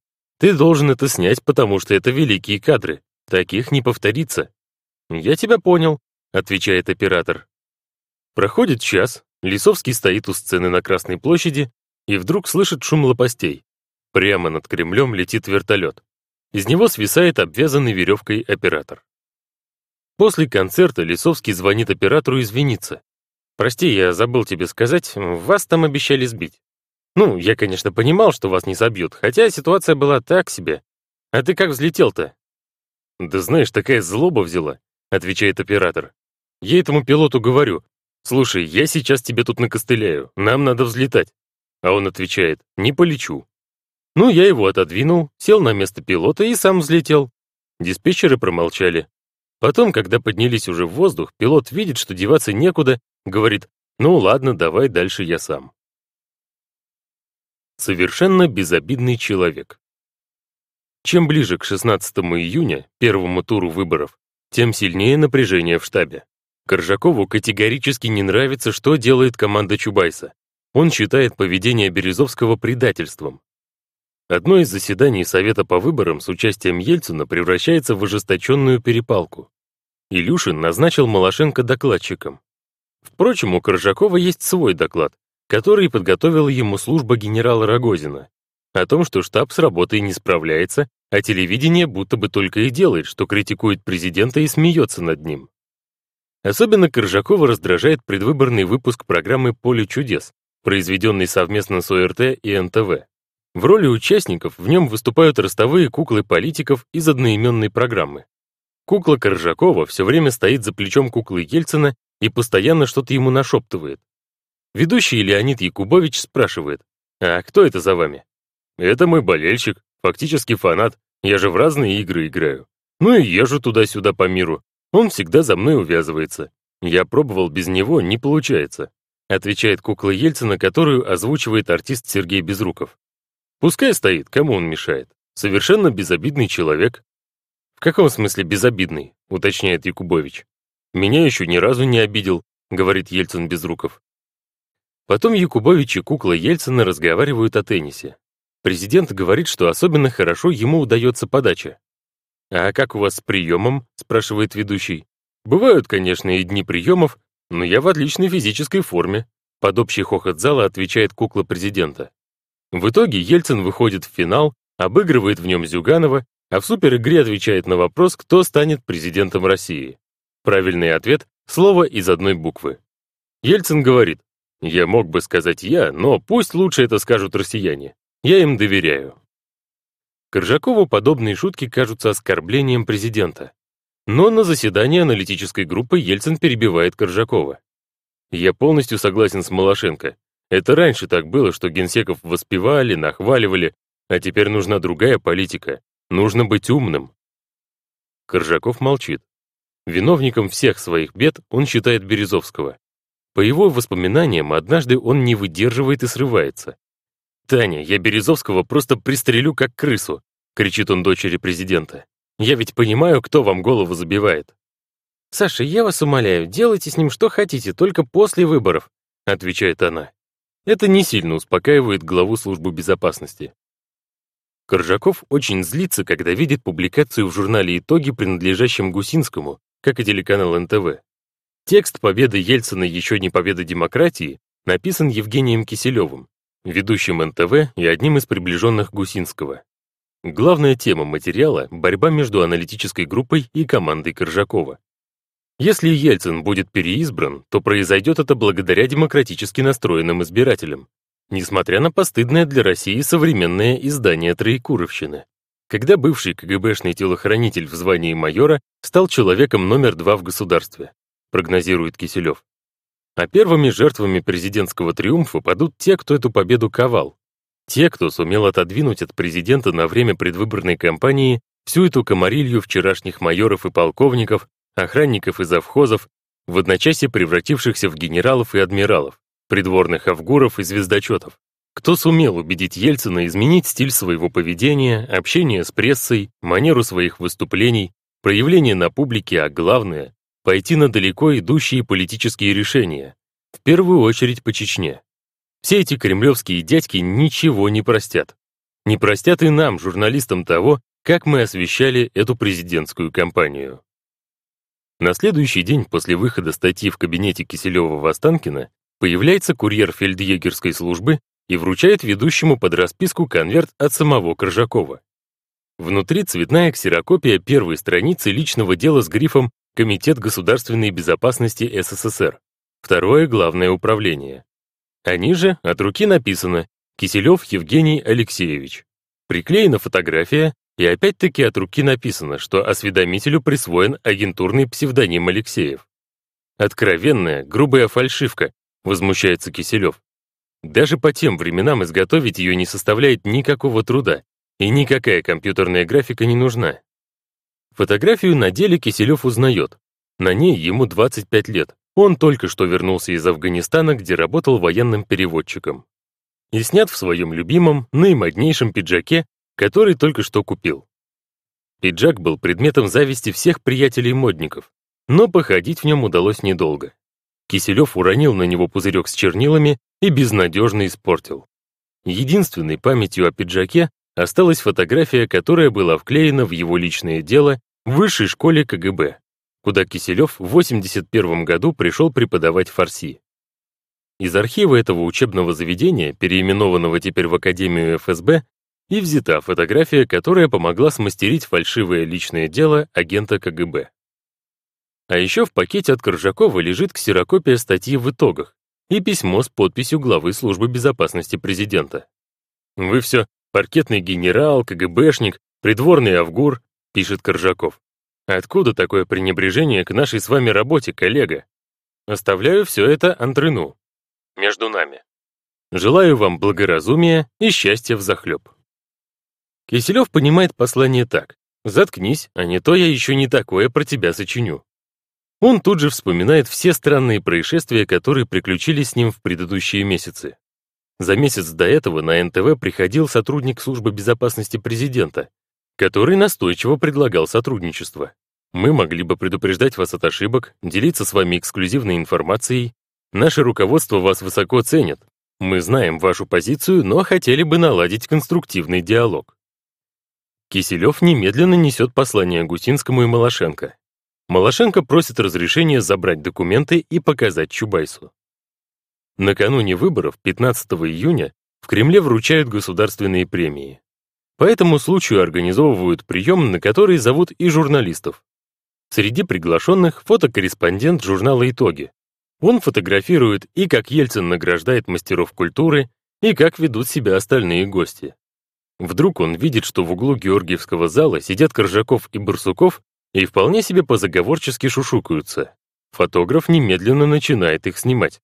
Сотрудник журнала, принадлежащего Гусинскому, конечно, знает двух главных врагов в лицо. Внезапно Коржаков замечает съемку и бросается за фотографом. Тот убегает. Барсуков и Коржаков вдвоем гонятся по кремлевскому залу за фотокором, но тот на бегу вынимает из фотоаппарата пленку, сует ее в руки коллеге-журналисту из итогов и несется дальше. Журналист устремляется в противоположном направлении, чтобы запутать следы. Боевые отряды коммунистов Перед первым туром штаб Ельцина пишет для президента финальное обращение к избирателям. Ельцин зачитывает его на камеру. Но он устал, у него нет сил, и он говорит совсем без выражения. Малашенко размышляет, как сделать так, чтобы Ельцин выглядел эффектнее. Текст дают Олегу Табакову. Он исполняет его на разрыв. Сотрудники штаба едва ли не плачут. Запись показывают Ельцину, чтобы он увидел как надо и повторил. Ельцин обижается и решает вообще не выступать ни с каким обращением. Тогда штаб начинает финишный спорт без участия кандидата. Анатолий Чубайс встречается с главными редакторами основных СМИ и просит их быть полояльнее к Лебедю и Ельцину и пожестче коммунистам. Страх перед возвращением коммунистов был основной идеей всей кампании. Но напоследок надо бы еще сгустить краски, решает Чубайс. Сначала помощник Ельцина Георгий Сатаров говорит во время пресс-конференции, что коммунисты, возможно, готовят сценарий нелегитимного захвата власти. Одновременно Глеб Павловский, подрядчик Сергея Зверева, а в прошлом деловой партнер Михаила Лесина, создавший вместе с ним Фонд эффективной политики, пишет аналитический доклад. В нем говорится, что коммунисты не примут своего поражения, поэтому уже готовятся развязать гражданскую войну и собирают на всякий случай боевые отряды. 8 июня этот доклад публикуется в принадлежащей Березовскому независимой газете. В статье «Новое свидетельство обострения предвыборной борьбы». Коммунистам бросают два серьезнейших обвинения в подготовке захвата власти и в контактах с чеченскими сепаратистами. Уже на следующий день Ельцин дает в Кремле большое интервью Евгению Киселеву. Тот спрашивает, возможны ли провокации на выборах. Президент отвечает утвердительно. А как же, вот даже независимая газета уже написала, что коммунисты готовят боевые отряды и могут развязать гражданскую войну. Следом в журнале «Огонек», которым руководит Валентин Юмашев, появляется статья «В ружье. Коммунисты готовятся к вооруженному захвату власти». Для закрепления ужаса перед ошибочным выбором Видео International Михаила Лесина производит несколько рекламных роликов, грозящих гражданской войной.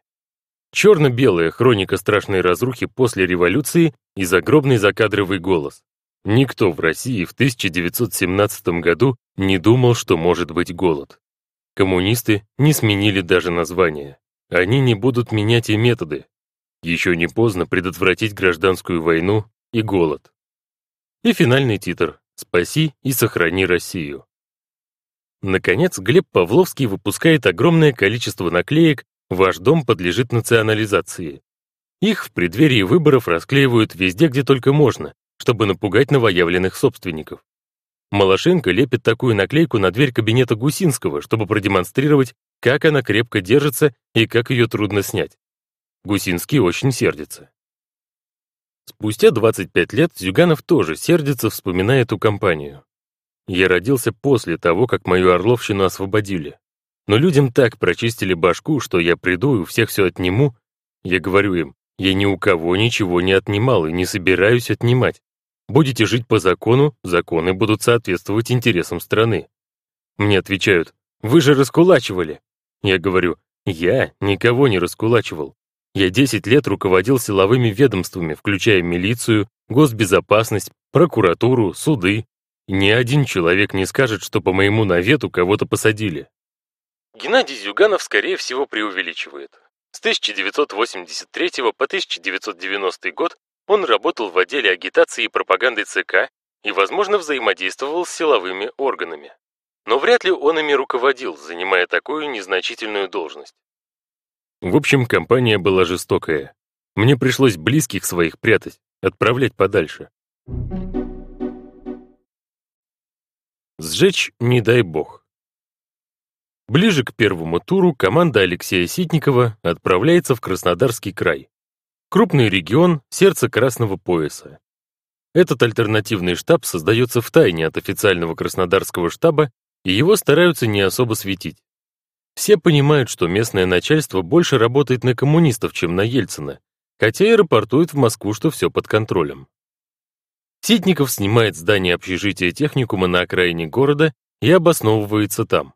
Финансирование привозят из Москвы в огромных клетчатых хозяйственных сумках, которыми обычно пользуются торгующие на рынках челноки. В каждой сумке по несколько миллионов долларов, завернутые в трусы, носки и рубашки. В Москве при вылете сдаешь сумку в багаж, рассказывает Ситников о своем опыте перевозки наличных. А потом стоишь в Краснодаре и думаешь, вот кто-нибудь соберется украсть эти носки, и что потом делать, где искать миллион? Осмотревшись на месте, Ситников делает вывод, что проводимая в регионе агитация в пользу Ельцина больше вредит, чем помогает. Самые большие претензии к газете «Не дай бог». Она печатается в Финляндии на красивой цветной бумаге. И в регионе, где у людей нет денег даже чтобы купить детям тетради, совсем не воспринимается. Газета только настраивает избирателей против президента. Смотри, как Ельцин шикует, обсуждают они. Ситников решает, что надо прекратить распространение газеты в Краснодарском крае. Но повлиять как-то на Москву невозможно. Там газета всем нравится. В штабе смеются над шутками коммерсантовцев. Что-то изменить на краевом уровне тоже не получится. Ситников уверяет, что местная власть на самом деле сочувствует коммунистам, а значит следит за тем, чтобы тираж встретили на вокзале и в целости и сохранности распихали по почтовым ящикам. Дальше история Ситникова напоминает вестерн. Он якобы придумывает диверсионную акцию. На пути следования поезда, который везет отпечатанный тираж газеты «Не дай бог», прямо на рельсы валит дерево. Поезд останавливается. Московские политтехнологи вскрывают вагон, вытаскивают тираж «Не дай бог» и сжигают в лесу возле железной дороги. Вице-губернатор на станции обнаруживает, что груз похищен. Недоумевающий старенький машинист поезда говорит, что со времен войны такой партизанщины в крае не припомнит. На следующий день в московских СМИ выходят материалы, что краснодарские коммунисты совсем озверели, нападают на поезда и сжигают ненавистную им газету «Не дай бог». Пацаны и наблюдатели. Очередной пугающий креатив команды Лесина — наклейки «Купи еды в последний раз», которые появляются на входах в магазины по всей стране. Незадолго до первого тура команда Ситникова в Краснодаре придумывает, как развить эту идею и еще сильнее напугать местных жителей возвращением советского ассортимента в магазины. Сначала они печатают талоны, такие же, как были в 90-91 годах. Тогда советская экономика перестала работать, возник дефицит даже самых элементарных товаров. Их продавали в ограниченном количестве, по талонам. И вот теперь похожие талоны на макароны, сахар, соль и даже на жизнь рассовывают по почтовым ящикам краснодарцев для напоминания о тех временах. Все как можно правдоподобнее, чтобы люди запаниковали. Опять талоны. Но это только начало. Второй шаг — убедить владельцев маленьких частных магазинчиков на пару дней перед выборами поменять ассортимент, убрать все привычные товары и оставить только то, что было на прилавках в конце 80-х. Уксус, спички и морскую капусту. Утром мужик в трениках с вытянутыми коленками придет привычно с авоськой за яблоками, кефиром, колбасой и вином в киоск около дома, а увидит голодные прилавки конца 80-х. Таков был план Ситникова. Но чтобы все получилось, требовалось согласие владельцев торговых точек. Диалог с ними происходил по одному сценарию. В воскресенье выборы, а можешь на два дня перед этим убрать все с прилавков. Ты же не хочешь, чтобы коммунисты победили? Нет, не хочу. Ну, помоги нам, на два дня сделай пустой прилавок, подыграй. В общем, идея правильная, но это ж у меня два дня выручки не будет. А так через неделю ты вообще все потеряешь. Мне надо посоветоваться. С кем посоветоваться-то? Ну, вы знаете, у нас есть те, кому мы платим. У каждого торговца есть крыша, с которой тому надо поговорить. Вечером в дверь общежития, где сидит Ситников, стучат. Мы всего боимся, потому что мы же против местной власти работаем. МВД, ФСБ, губернатор, мэр. Мы же против них тут деревья валим. Ситников смотрит в окно. Не милиция ли? Нет, «Жигули» вон стоят.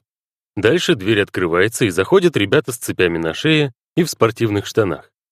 Нам тут передали, что вы на нашей территории собираетесь закрыть магазины на два дня. Ситников объясняет. Ребята, мы ничего плохого не имеем в виду. Но просто если этого не сделать, то через неделю уже ничего ни у кого не будет. Победит Зюганов, и все, вернется коммунизм. Ну да, но нам надо с боссом поговорить. А вы что, не главные? Нет, у нас есть босс по району. На следующий вечер опять стук в дверь. Москвичи смотрят за окно. Там стоит подержанный Мерседес. Заходит мужик в костюме с золотой цепью на шее, за ним два охранника-головореза. «Вы тут на районе у меня собрались?» Мне сказали мои ребята.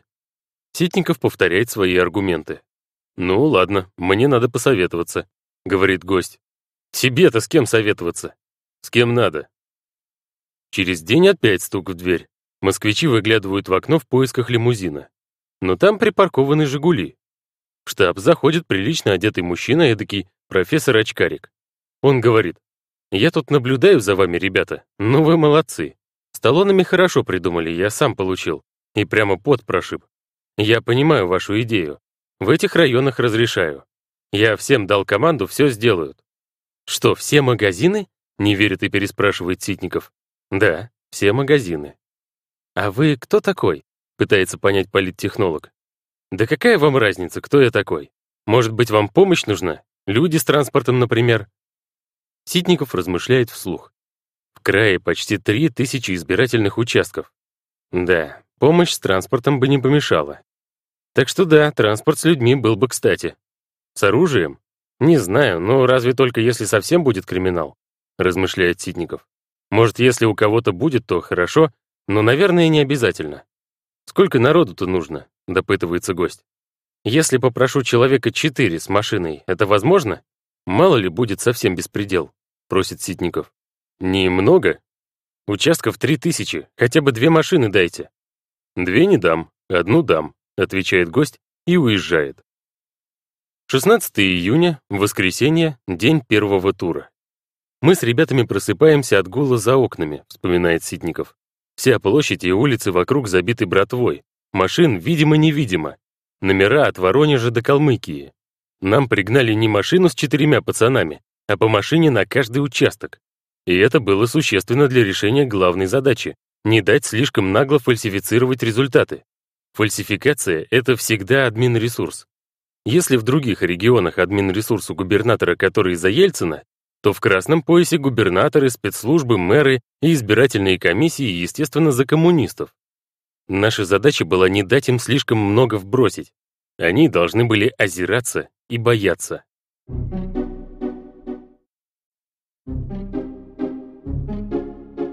Глава 9, в которой мушкетеры и гвардейцы кардинала сходятся в финальном поединке. Победа и поражение. 16 июня Анатолию Чубайсу исполняется 41 год. В тот же день проходит первый тур президентских выборов. Но Ельцин звонит Чубайсу поздравить. Тот удивлен, что президент помнит о нем в такой важный день. Вечером, еще до появления результатов, президент отеля немного празднует день рождения и дарит Чубайсу большую плюшевую обезьяну. Для многих россиян тот день оборачивается трагедией. В Англии идет чемпионат Европы по футболу. Первый групповой матч с участием российской сборной в Ливерпуле сыгран 11 июня. Россия уступила Италии со счетом 1-2. 16 июня в Манчестере второй и решающий матч против сборной Германии. Россия проигрывает 0-3. Два гола забивает Юрген Клинсман, один — Матиас Замер. Россия лишается возможности выйти из группы, а Германия попадает в плей-офф. Через две недели именно эта команда одержит победу в чемпионате Европы. Но в президент отеля не смотрят футбол. В штабе до упора не знают, каким будет результат первого тура. На всякий случай они пишут три варианта утренней речи Ельцина. Первый на случай серьезного проигрыша Зюганову, второй при незначительном отставании от Зюганова, а третий, если у Ельцина будет небольшое преимущество. Мы не предполагали, что случится четвертый вариант, большой выигрыш у Зюганова, говорит он. В итоге Ельцин выигрывает с небольшим отрывом. У него 35,28%, а у Зюганова 32,3%. На третьем месте Александр Лебедь, у него 14,52%. Это намного больше, чем ожидали социологи. А значит, ставка на Лебедя и вложения в его компанию оправдались. Ельцин проигрывает в красном поясе, особенно крупно на Кавказе. В Северной Осетии у Зюганова 63%, в Дагестане 63,2%. В то же время на родине, в Свердловской области и в Москве у Ельцина больше 60%. В 7 утра Ельцин встречается с аналитической группой, а уже в 3 часа дня с Лебедем, чтобы предложить ему место в своей команде. Лебедь должен стать секретарем Совбеза с особыми полномочиями, куратором всех силовиков. Переворот Грачева. Одно из первых условий Лебедя — уволить министра обороны Грачева, его давнего знакомого еще с военного училища, и давнего же неприятеля. Еще в 70-е лейтенант Грачев командовал ротой курсантов Рязанского военного училища, одним из которых был Лебедь. В августе 73-го лейтенант Лебедь принял взвод курсантов в роте Грачева. В 80-е в Афганистане Лебедь был командиром батальона в полку Грачева. Потом командующий ВДВ Грачев взял комдива Лебедя к себе в заместители. Но затем, когда Лебедь командовал 14-й армией в Приднестровье, они публично поссорились. Весной 95 -го года Грачев подписал директиву о реорганизации 14-й армии. Лебедь заявил о губительности таких реформ и подал рапорт об отставке, полагая, что его не примут. Но Грачев отреагировал так. Он хочет заниматься политикой, написал рапорт, ну, будь здоров. Теперь настала очередь Лебедя мстить. Грачев – один из самых непопулярных министров в стране. Его считают, во многом заслуженно, одним из основных виновников начала Чеченской войны. А еще к нему приклеилась кличка Паша Мерседес, придуманная газетой «Московский комсомолец», в 1994 году обвинивший Грачева в том, что он за казенный счет приобрел себе несколько немецких машин. Автор разоблачительных публикаций о Министерстве обороны, журналист Дмитрий Холодов, был убит на рабочем месте. А Грачев сохранил министерское кресло. И это еще сильнее ухудшило имидж министра. Считается, что Грачев неприкасаемый, потому что он друг президента. Они иногда выпивают вместе и не без последствий. К примеру, именно в компании Грачева Ельцин отдыхал в берлинском отеле в ночь на 31 августа 94 во время своего визита в Германию. А на следующий день дирижировал оркестром и пел «Калинку-малинку» на мероприятии по случаю завершения вывода западной группы войск из Германии. После окончания Второй мировой войны часть советских войск осталась в Германии, в советской зоне оккупации. Именно эти силы возвели Берлинскую стену и поддерживали просоветский режим в ГДР. После падения Берлинской стены в 90-м году Михаил Горбачев согласился на вывод западной группы войск из Германии. Процесс был завершен к 94 году. И теперь Лебедь требует уволить Грачева. Это последняя капля. Либеральная интеллигенция давно уже требует отставки Грачева, считая его главным виновником войны в Чечне. К тому же Коржаков давно уже приносит Ельцину справки о том, что Грачев не лоялен, будто бы он снюхался с коммунистами, позволял Зюганову выступать в военных частях, допускал в армии коммунистическую агитацию. Дождавшись объявления о собственном назначении секретарем Совбеза, Лебедь предпринимает неожиданный шаг. Он хочет избавиться не только от Грачева, но и от всего его окружения разом, и не допустить, чтобы новым министром стал Грачевский ставленник. Поэтому Лебедь объявляет, что разоблачил заговор лояльных отставному министру генералов, которые собирались устроить едва ли не переворот. Лебедь даже называет его ГКЧП-3, очевидно ставя происходящее в один ряд с путчем 91 -го года и противостоянием между Ельциным и Верховным Советом в 93-м. Ситуация неловкая. Всем ясно, что никакого переворота Грачев не планировал, и непонятно, зачем Лебедь так неуклюже расправляется с собственными недругами. Это глупость какая-то, да не мог он такого сказать. С характерной прямотой комментирует слова Лебедя премьер-министр Черномырдин. Члены штаба хватаются за голову. Слишком несуразным выглядит первое программное заявление генерала, который их усилиями вышел на третье место в первом туре и теперь уже стал большим начальником. Переворот Коржакова. У Коржакова спешное назначение Лебедя, очевидно, вызывает крайнее раздражение. До сих пор единственным куратором силовиков был он. Теперь же ему придется бороться с человеком, с которым они недавно спорили на кухне. Побеждает тот, кто первым выстрелит, нет, побеждает тот, кто первым попадет. У Коржакова давно копится обида на тех людей, которые вдруг стали оказывать влияние на президента. Он всерьез ревнует. После первого тура генерал Рогозин докладывает ему, что терпеть усиление либералов больше нельзя. Надо переходить к решительным действиям и отвечать на интриги Березовского. Глава службы безопасности сообщает Ельцину, что его сотрудники обнаружили факты хищения средств из избирательного фонда. Президент отвечает, покажите мне доказательства. Коржаков обещает, что доказательства будут. Ельцин, конечно же, не имеет ни малейшего представления о том, как финансируется его компания, сколько она стоит и откуда берутся деньги. А Коржаков знает схему досконально. Он в курсе, что помимо крупных банков, переводящих средства на нужды компании, есть и такие, которые просто снабжают штаб кэшем. Спустя 25 лет руководитель Национального резервного банка НРБ Александр Лебедев рассказывает, что у него была договоренность с замминистра финансов Андреем Вавиловым. В марте 96 -го года Минфин выпускает облигации внутреннего валютного займа. 30% этих облигаций покупает банк Лебедева в среднем за 20% от номинала и платит Минфину 190 миллионов долларов. К концу мая рыночная стоимость облигаций повышается. Весь пакет НРБ стоит уже 266 миллионов долларов, и банк легко зарабатывает за месяц 76 миллионов. По словам Лебедева, примерно половину этих денег банк отдает на выборы. Сотрудник банка регулярно возит наличные в Белый дом. Здание правительства надежно охраняется, поэтому используется Национальным резервным банком как хранилище кассы компании. Примерно раз в неделю автомобиль «Волга» уезжает из НРБ в Белый дом с миллионом долларов в багажнике, а иногда и с более крупной суммой. По словам Лебедева, перевозка кэша началась в апреле и продолжается весь май и июнь. Всего, по его предварительным подсчетам, НРБ отгрузил около 30 миллионов долларов. 18 июня первый тур позади. Пора планировать мероприятие в преддверии второго. По словам Лебедева, его просят на следующий день отправить в Белый дом на срочные нужды компании больше, чем обычно.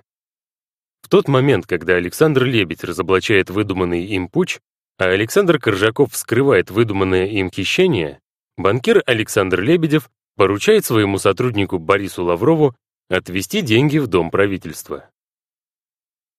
Король в Кремле 18 июня вечером около Кремля заметное оживление. Бориса Ельцина в Кремле нет, он давно дома и уже лег спать.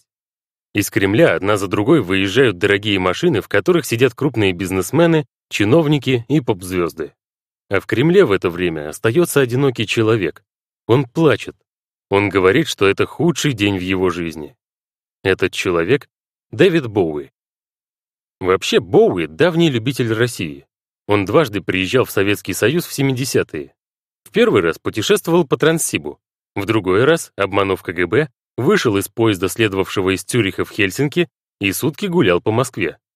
Английские газеты успели написать, что Дэвид Боуи пропал без вести в СССР. В этот раз Боуи приезжает в Москву 16 июня, в день первого тура. Ему предлагают принять участие в ток-шоу про выборы, но он отказывается. На пресс-конференции, по словам журналистов, он ведет себя как король, далекий, холодный и надменный. Следующие два дня он сидит в своем президентском люксе в отеле и отказывается выходить. Он чувствует, что в Москве заболел, и ни с кем не хочет общаться, кроме своей костюмерши.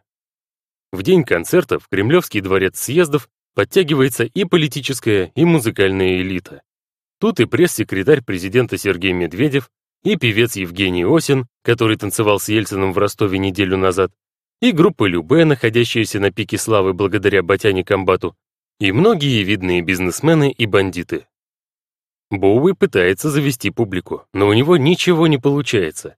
Русская элита не танцует и вообще почти не шевелится. Галерка в восторге, а первые ряды сидят неподвижно. К тем, кто пытается танцевать, сразу подбегают сотрудники ФСО, чтобы сидели смирно. Привычного для Боуи танцевального портера вообще нет. Кремлевский дворец съездов — это, конечно, сложная концертная площадка. Он построен в 61 году для проведения партийных съездов на месте старой оружейной палаты. А еще раньше здесь находился дворец царя Бориса Годунова. Давид Боуи вышел на сцену, где до него выступали Никита Хрущев, Леонид Брежнев и последующие советские лидеры. Зрители на концерте ведут себя тоже по-советски. Многие не знают, кто такой Боуи и что за сумбур вместо музыки он исполняет. «Это худшая аудитория в моей жизни», будет кричать певец после выступления.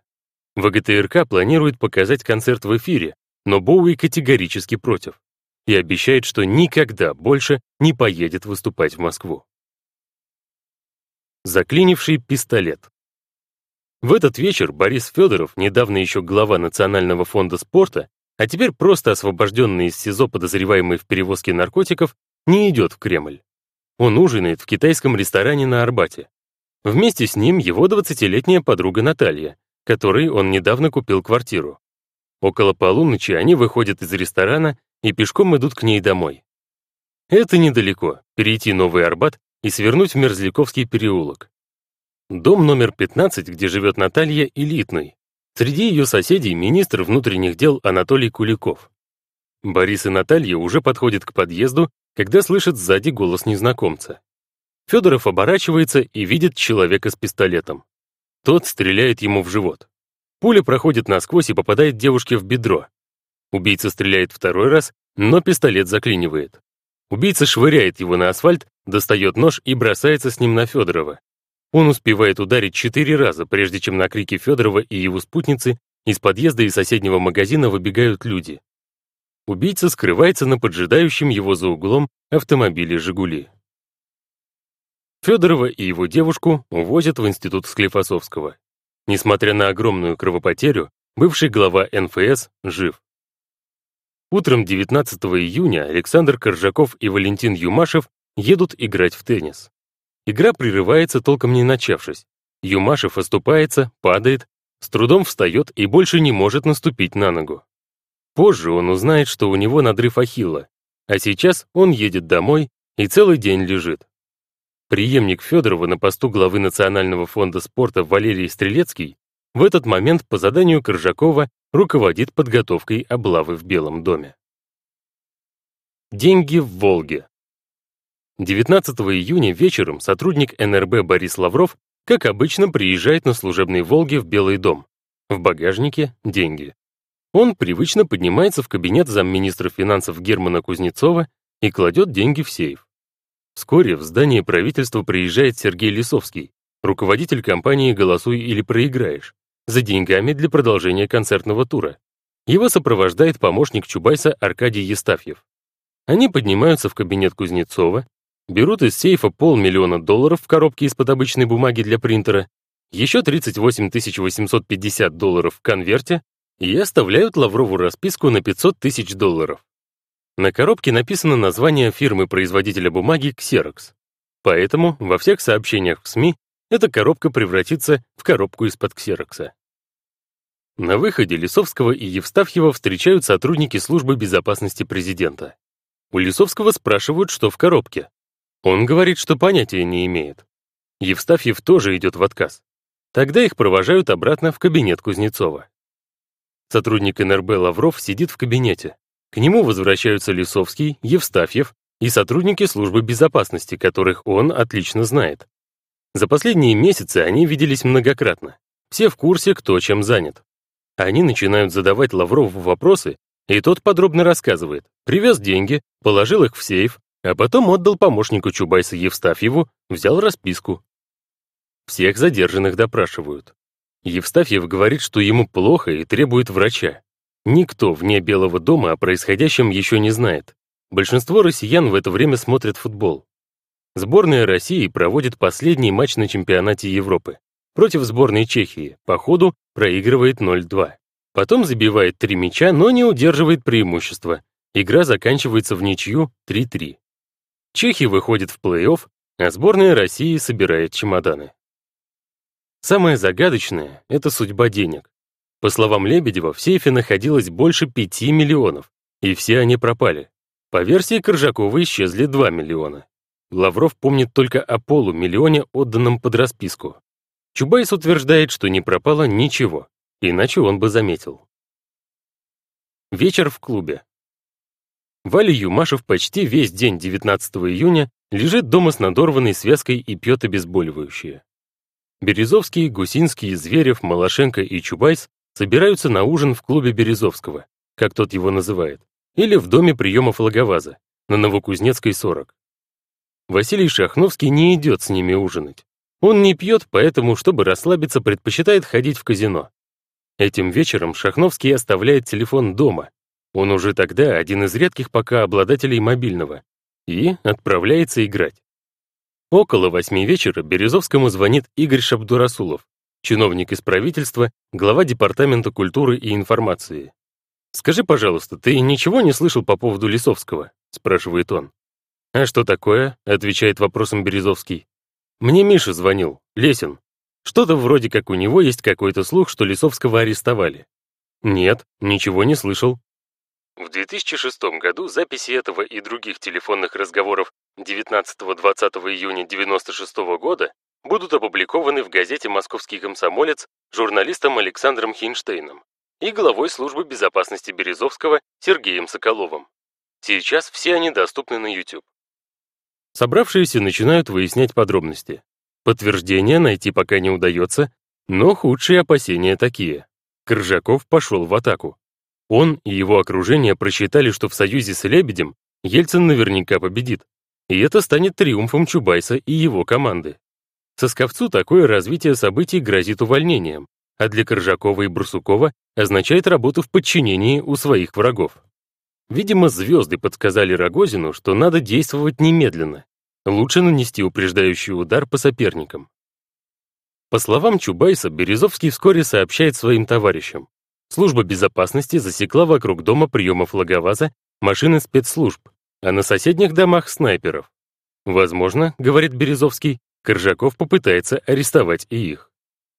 Я не видел ни какого-то усиления, ни войск Коржакова. Всю информацию я получал от Березы, рассказывает Чубайс. Береза говорил про снайперов и, по-моему, БТРы. Было ли это правда или не было, я не знаю. Можно было выйти и проверить, но у меня как-то не было желания.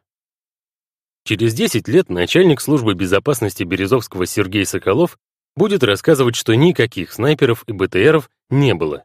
Будто бы это все выдумал сам Березовский.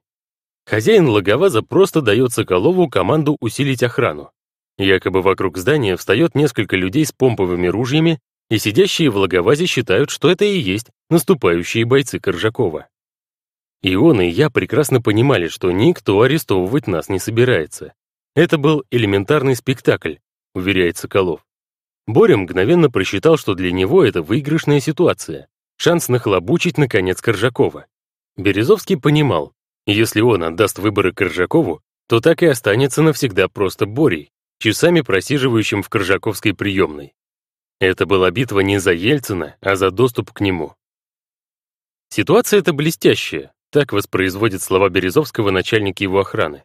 Если мы сейчас ее разрулим, то точно сможем победить. Это неправда, говорит дочь президента спустя 25 лет. Березовский был реально напуган. У всех было ощущение, что их вот-вот арестуют. Чубайс сразу говорит, что ответ должен быть максимально жестким. Надо добиваться увольнения Коржакова и Барсукова. Они перешли черту, а значит, дальше терпеть их нельзя. Либо мы их уничтожим к утру, либо они нас уничтожат всех вместе, даже с Борисом Николаевичем. Середины нет. Так сейчас Чубайс вспоминает свои размышления в тот момент. Позже Березовский так опишет ход мыслей в ту ночь. Обдумывая, как поступить, мы впервые для себя сформулировали идею. Мы всегда проиграем спецслужбам, если будем действовать тайно. Но как только мы перейдем в плоскость открытого противостояния, ситуация изменится. На свету они работать не могут, во всяком случае, те спецслужбы, которые создавались советской властью. А Коржаков все-таки прямое наследие КГБ. Малашенко предлагает немедленно перевести конфликт в публичную плоскость. Коржаков полагает, что получил убийственный компромат на Чубайса и его команду. Однако, если придать информацию о глазке, то она уже не будет компроматом. Таня в деле. Дочь Ельцина сидит в президент-отеле и переживает. Она еще ничего не знает об аресте Лисовского, зато уже слышала про покушение на Бориса Федорова. Она помнит, как несколько дней назад этот человек говорил, что опасается мести со стороны Коржакова, а теперь в него выстрелили, а потом изрезали ножом. Она смотрит вечерние новости на НТВ, и там сообщают, что покушение на Федорова может быть связано с предвыборной кампанией. В этот момент ей звонит Березовский. «Тань, у нас такая информация есть, что Лисовского арестовали». «Да вы что?» — не может поверить она. «Тань, дело принимает совсем другой оборот. Мы сейчас подтягиваем сюда камеры НТВ. Сюда даже едет Бадри. Мы сейчас подтягиваем камеры на всякий случай, чтобы было понятно, что будет происходить». «Где? Куда подтягиваете?» Никак не может сориентироваться Таня. «Ну, сюда, где мы сейчас находимся, в клуб. Давай сделаем так. Если это точно, про арест, то я постараюсь, если будет работать еще связь, тебе позвонить, отвечает Березовский. Он, очевидно, нагнетает. «Мне это все сильно не нравится. А не провоцирует кто-нибудь вас?» — спрашивает Таня. «Провоцировать могут только Александр Васильевич и Михаил Иванович, больше никто. Других мы не знаем», — говорит Березовский. «Ну, они», — соглашается Таня. «Они? А что, мы должны ждать, пока всех, что ли, арестуют? Как вы считаете, Тань?» Явно заводится Березовский. Затем он передает трубку Гусинскому, и тот тоже говорит о том, что все боятся ареста. «Танечка, вы не расстраивайтесь. Пока ситуация очень напряженная, сейчас будем выяснять. Здесь вообще море левых машин стоит снаружи, поэтому все достаточно нервничают». Трубку берет Малашенко. «Может, это все провокация? Может, вас толкают на обострение?» спрашивает дочь президента. «Где обострение?» немного грубо спрашивает Малашенко. «В Чечне?» Трубку снова берет Березовский. «Танюш, я думаю, что подъезжать... Я не знаю, нужно или нет. Давай мы все-таки выясним до конца все это. Пока я просто сообщаю ту информацию, которую владеем мы. Ну и на всякий случай мы подтягиваем сюда СМИ, чтобы, если что-то будет происходить, это уже было все как у взрослых. Но, конечно, никакой истерики, ничего не будет, если будет опровергнут слух, что Лисовский арестован. Но если они действительно его арестовали, больше ждать совершенно нечего. «Борис Абрамович, ну я вас умоляю», — говорит Таня. «Тань, ты не волнуйся, никаких действий опрометчивых не будет». Таня выезжает домой. Гусяра молодец, не зассал. После разговора с Таней приходит подтверждение. Да, все верно, Лисовский и Евстафьев задержаны в Белом доме. Зверев немедленно срывается из логоваза и уезжает к себе в офис в СЭФ на Новый Арбат, избавляться от документов. По его словам, он уже второй раз уничтожает бумаги, аналитику, справки, сценарии и тексты, которые, как тогда казалось, могли счесть компрометирующими. Первый раз он это делал во время операции «Мордой в снег». По дороге Зверев предупреждает о ситуации своих коллег. Глеб Павловский, например, понимает, что ночевать дома слишком опасно, могут забрать. Поэтому на всякий случай он решает туда не ездить. Таню уговаривают разбудить отца. Она пока не осмеливается. В 10 часов вечера по пути домой Таня звонит Барсукову и требует немедленно освободить Лисовского и Евстафьева. Коржаков, по его воспоминаниям, в тот момент сидит с Барсуковым в президентском клубе на улице Косыгина. Директор ФСБ после ее звонка начинает нервничать, но Коржаков его успокаивает. «Миша, не волнуйся, мы пока никому ничего не говорили. Доложим завтра президенту, и пусть он сам решает, как поступить. Пока Чубайс, Березовский и Гусинский обсуждают, что именно говорить по телевизору, Малашенко звонит главному ведущему НТВ Евгению Киселеву и просит предупредить сотрудников, чтобы не разъезжались. Возможно, нужно будет выйти в эфир. Мы должны быть готовы прервать программы экстренным сообщением. Киселев признается спустя 25 лет, что к моменту звонка он уже был дома и выпил два стакана виски. Я по тону понимаю, объяснять Малашенко, что я чуть-чуть не в форме, совершенно бесполезно, рассказывает Киселев. Вспомнил, что надо делать, чтобы быстрее протрезветь. А сделать надо страшную вещь — разломить ампулу на шатыря и выпить его с водой. Гадость страшная, но ты трезвый почти мгновенно. Киселев едет в Останкино. Малашенко мчится туда же и придумывает, как сформулировать экстренную новость. Диктует Киселеву, тот редактирует. Малашенко объяснил мне на пальцах, вспоминает Киселев, что это игра в банк потому что, условно говоря, Коржаков и компания пытаются сейчас раскрутить громкий скандал и рассказать Ельцину завтра о том, что они разоблачили банду преступников, которая присваивала, прикарманивала деньги, предназначенные на его предвыборную кампанию. И это ближайшие люди Чубайса. Мы же вас предупреждали, с кем вы имеете дело. И Коржаков может просить все, вплоть до санкций на задержание, на арест. И будет опять с высокой долей вероятности проталкивать идею какой-нибудь чрезвычайки, вплоть до отмены второго тура выборов. Более того, Малашенко придумывает объявить все произошедшее попыткой государственного переворота, использовать прием, который только что применил Лебедь, обвинивший своих противников в некоем заговоре.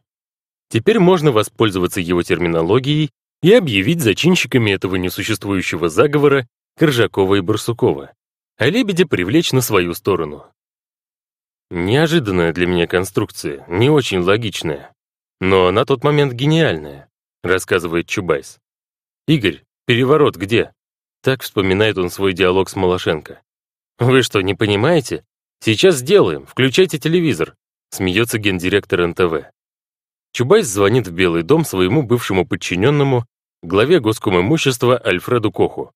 «Ну, что-нибудь удалось разведать?» Да похвастаться нечем, но вроде они еще здесь, в Белом доме. Так передает свой ответ Кох в книге «Ящик водки». «В Белом доме, говоришь? Это важно. Значит, торговаться будут. Это хорошо. Ну, смотрите телевизор, сейчас мы начнем отвечать. Нам уже терять нечего», — обещает Чубайс. «А какой канал смотреть-то? НТВ, экстренный выпуск. Сейчас Киселев выступит», — анонсирует Чубайс. «А что не ОРТ?» — иронизирует Кох. «Ну, тут сложности. Березе, видите ли, неудобно Коржакова иметь по каналу, который тот ему дал. Ишь, как неказисто. И РТР по этой же причине, смеется Кох. Ну, вроде того. Государственный канал. Неудобно. А вдруг мы не победим? Отвечай потом. Ясно. В общем, все как обычно. А Гусяра молодец, не засал. А ему тоже, как и нам, до фени. Его все равно, если что, Коржаков приморит. Ты же знаешь, они давнишние друзья, иронизирует Чубайс. Ну, хоть повеселитесь напоследок. Уж не подкачайте. Ждем серьезную развлекуху, язвит Кох. В Останкино, по словам Константина Эрнста, в это время ждут едва ли не штурма. Мы забаррикадировались, были готовы к тому, что приедут люди брать под контроль телеграф, телефон, вокзалы. Разбудить папу. Около полуночи Таня снова звонит Коржакову. Он в это время вместе с Барсуковым подъезжает к дому на Осенней улице в Крылатском. Там квартиры семьи Ельцина, а также Юмашева, Коржакова и Барсукова. «Передай своему Березовскому, — говорит он, — что я его указаний выполнять не намерен. Пусть успокоится, утром разберемся». «Тогда я вынужден разбудить папу», — отвечает Таня. «Если ты папу разбудишь, то это будет самый плохой поступок в твоей жизни. Ты же знаешь, как мы бережем его сон. Он для нас священный, а ты из-за пустяка хочешь папу беспокоить. «Я разбудила папу», — вспоминает Таня, и рассказала ему, что произошло, что все это грозит срывом избирательной кампании, что Крыжаков ведь сам отвечал за финансы и был обязан контролировать их, а теперь такую провокацию устроил. Коржаков и Барсуков подъезжают к дому. Время начала первого. Вдруг звонит Ельцин. «Что там у вас произошло?» Так передает его слова Коржаков. «Борис Николаевич, я вас прошу, утро вечера мудренее. Отдыхайте. Мы разбираемся. Информация от нас в прессу не попадет. Завтра мы вам обо всем доложим». «Ну ладно, давайте отложим до завтра», — говорит президент. Коржаков подвозит Барсукова на осеннюю и там едет к себе на дачу. А Таня направляется в дом приемов Логоваза. Сидящие там уже основательно накрутили себя, и многие всерьез опасаются, что Коржаков начнет штурмовать здание и всех арестовывать. Приезд Тани их очень подбадривает. «Я понимаю, что пока я там, вряд ли Коржаков на что-то решится», объясняет она.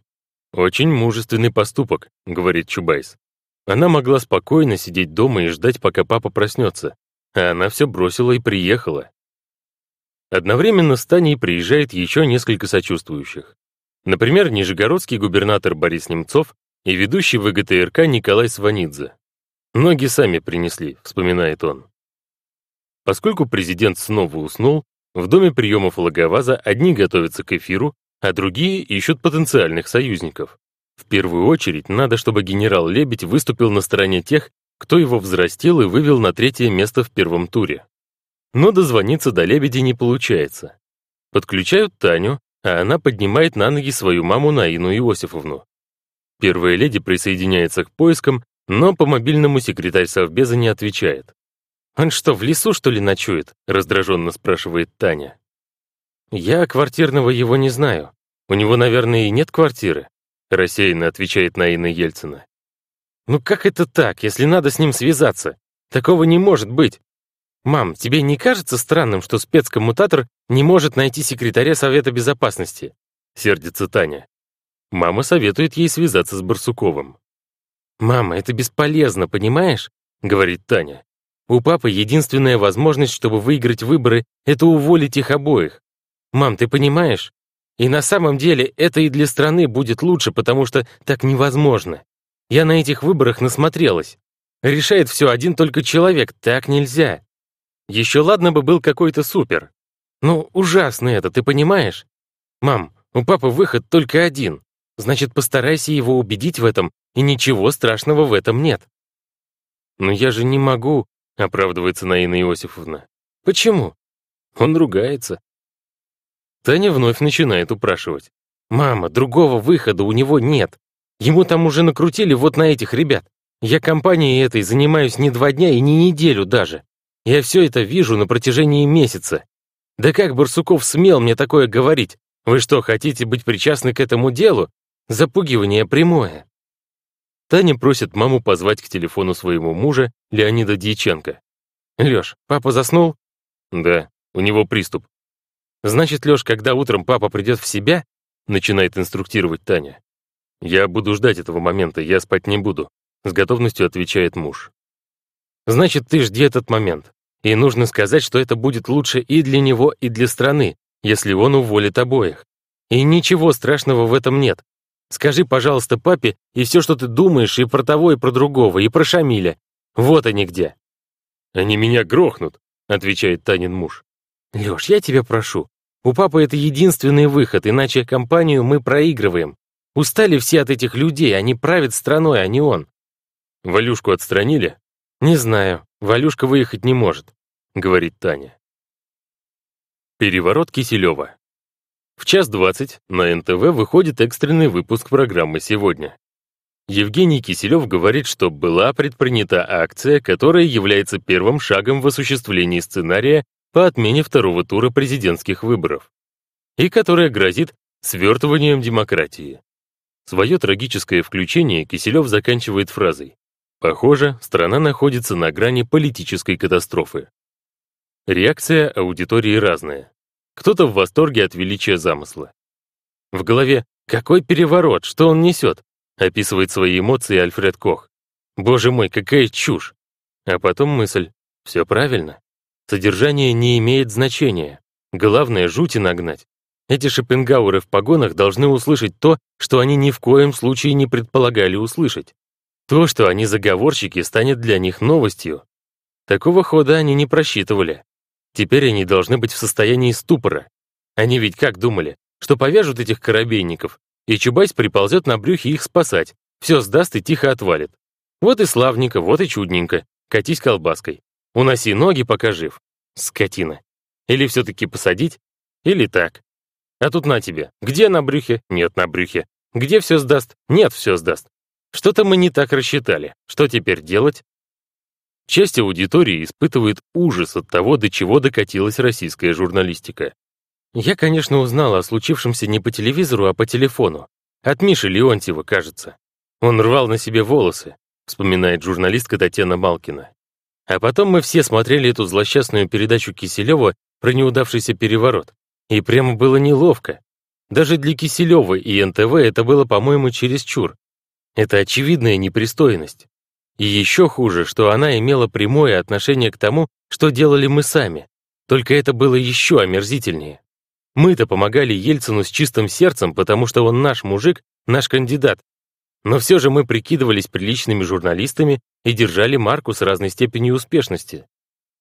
Наина Ельцина тоже смотрит телевизор. Она в шоке и немедленно звонит дочери. «Не могли потерпеть до утра? Вы что там, выяснили все? Зачем сразу давать такое сообщение по телеканалам? Народ на ушах стоит. Какой переворот? Мало ли задержали до выяснения. Зачем такую шумиху поднимать по телевидению?» «Мама, это единственная защита», — объясняет Таня. Другого варианта нет. Как еще найти на людей какую-то управу, чтобы они хоть чуть-чуть испугались? Ты понимаешь, другого выхода нет. Выход только один.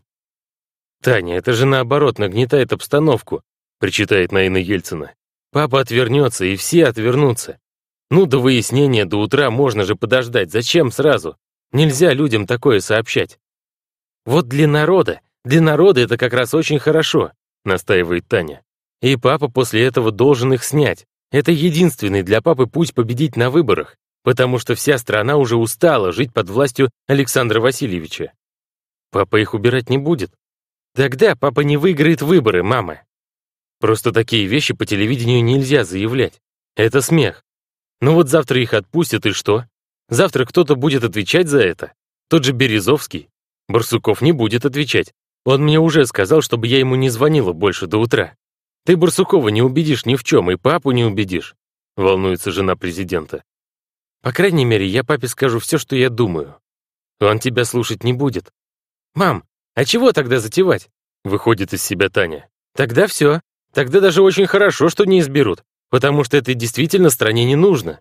Ты просто не понимаешь всю глубину проблемы. Это сейчас единственный выход.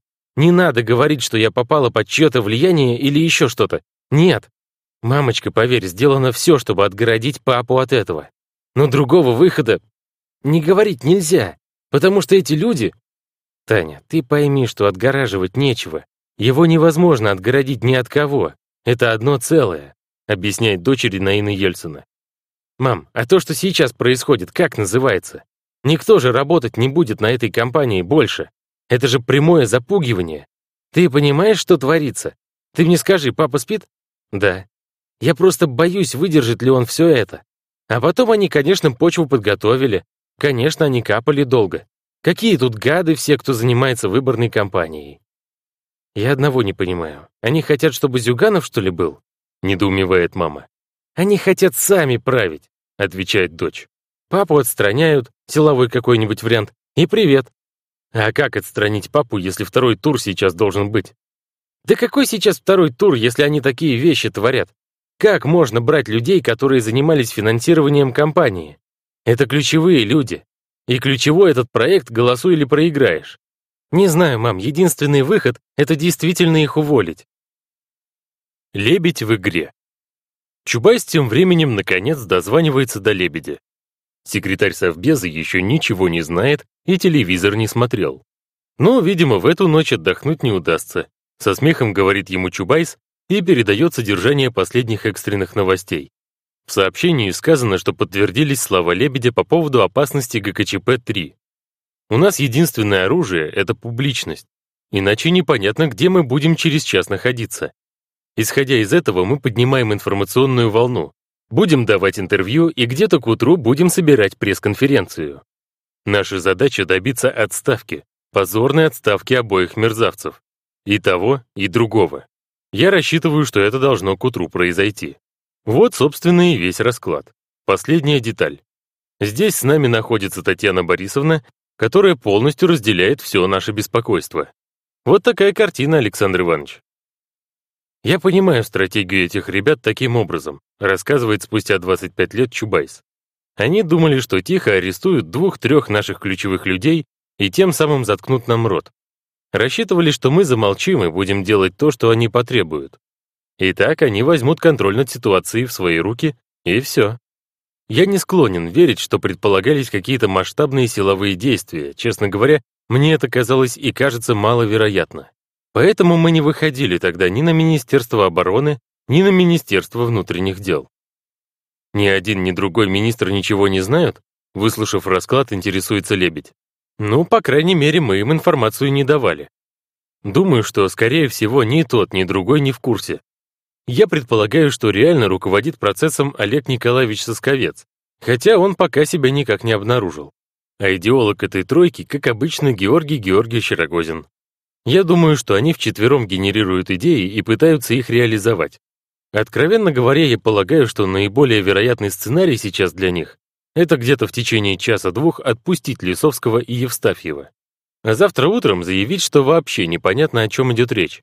Какой-то мелкий инцидент, малозначимый, недостойный предметного разговора. Такой будет их стратегия.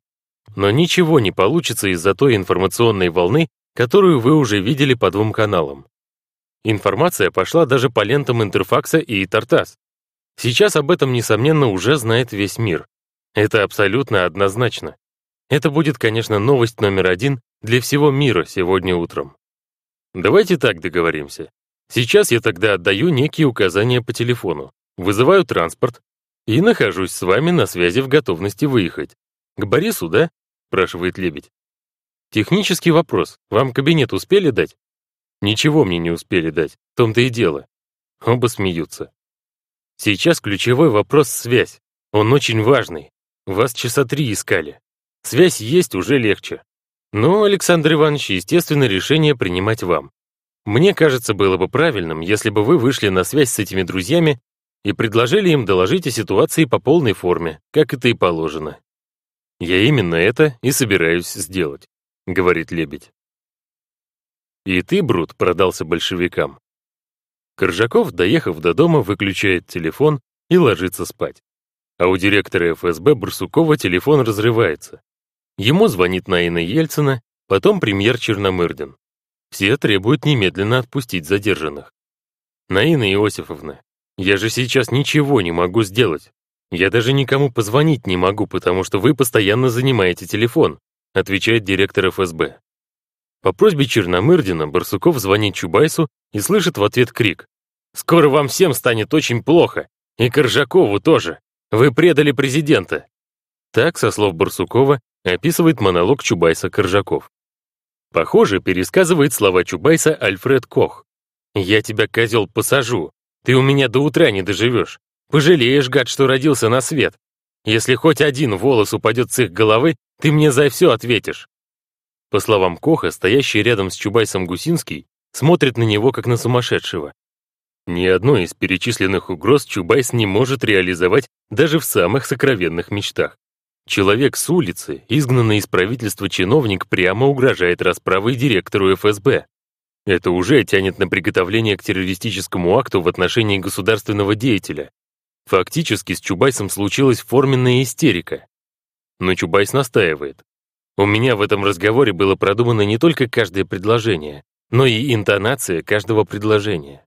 Мне надо было его запугать. Тон Барсукова, по словам Коха, примирительный. «Да ладно тебе, да успокойся, да разберемся.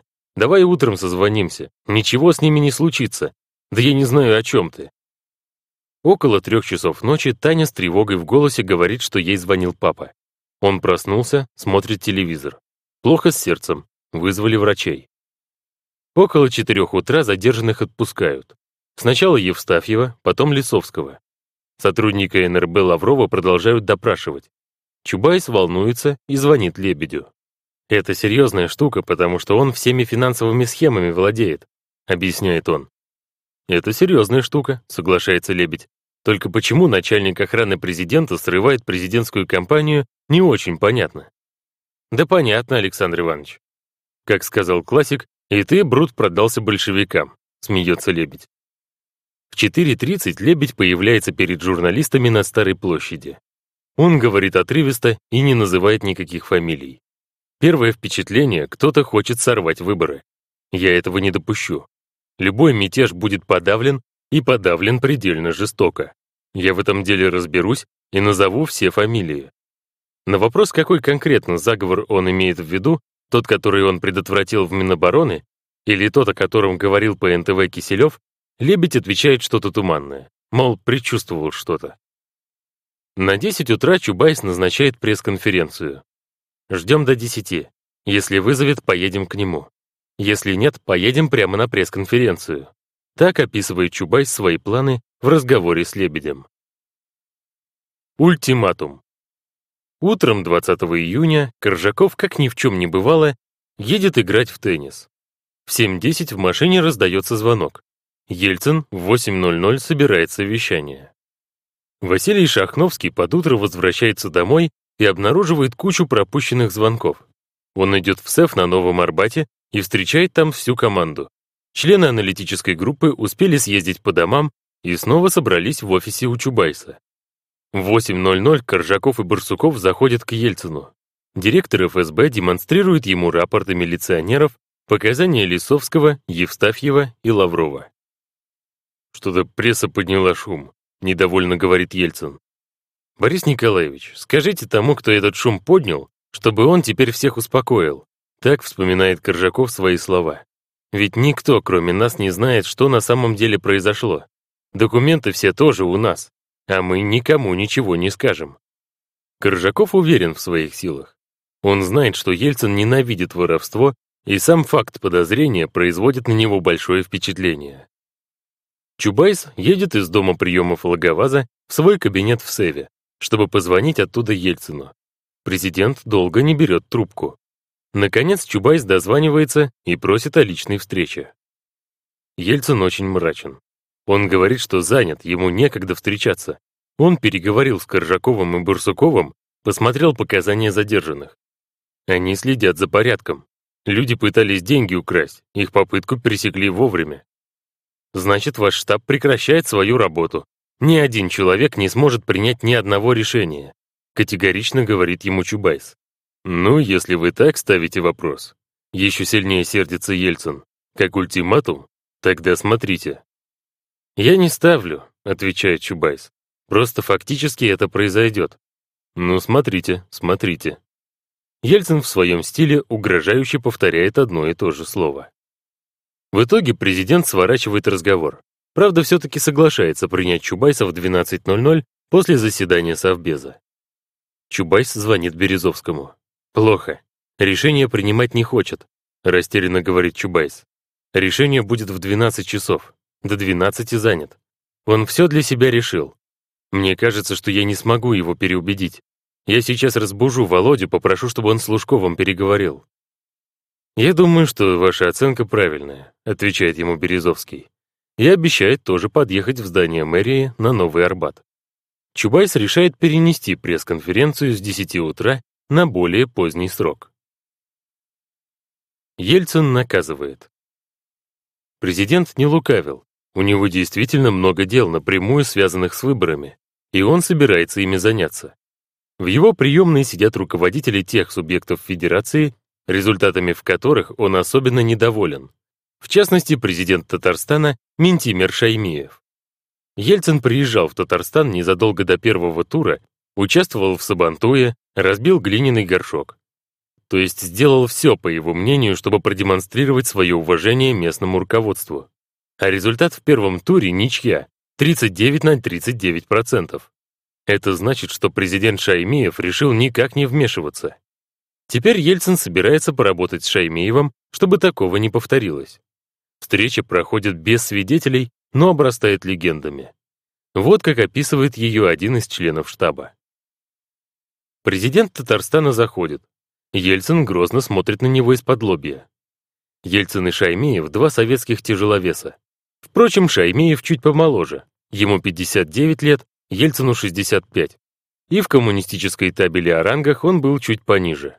Он дослужился до первого секретаря татарского обкома только в 89 году, а членом ЦК стал аж в 90-м. Тогда как Ельцин — первый секретарь с 76-го, а член ЦК с 81-го. То есть по аппаратному стажу Ельцин обходит Шаймиева на целое десятилетие. Оба долго молчат. Выдержав драматичную паузу, Ельцин емко осуждает Шаймиева за недостаточную помощь. После короткого обмена репликами Ельцин грозно говорит «Идите». Шаймиев выходит. Во втором туре Ельцин получит в Татарстане 61,45%, а Зюганов только 32,31%.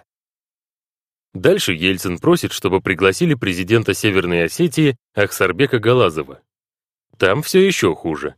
63% за Зюганова и 19,5% за Ельцина. Содержание разговора неизвестно, но, скорее всего, он происходит по той же схеме. Ельцин давит психологически, ничего особо не говоря. Североосетинский президент старше Ельцина, но он не партийный бюрократ, а бывший ректор Владикавказского университета. С ним работа тоже, похоже, проходит удачно. Во втором туре отставание резко сократится. Ельцин хоть и проиграет Зюганову, но со счетом 43% против 53%. На очереди руководители двух других крупных регионов. Башкирии, Зюганов набрал 42%, а у Ельцина 35%, и Дагестана, 66% в пользу Зюганова, у Ельцина 29%. Беседу с ними Ельцин перенесет на следующий день, 21 июня. И во втором туре, вопреки всем законам математики, выиграет в обеих республиках. В Башкирии он получит 52% против 44% у Зюганова. В Дагестане итоговый счет будет 51% на 43% в пользу Ельцина. Двух других лидеров регионов Ельцин вызывать не станет. Но в Ростовской области и Карачаево-Черкесии где ситуация похожая, и Ельцин проиграл в первом туре, во втором он победит. Их главы, видимо, все поняли без лишних слов. Thank you.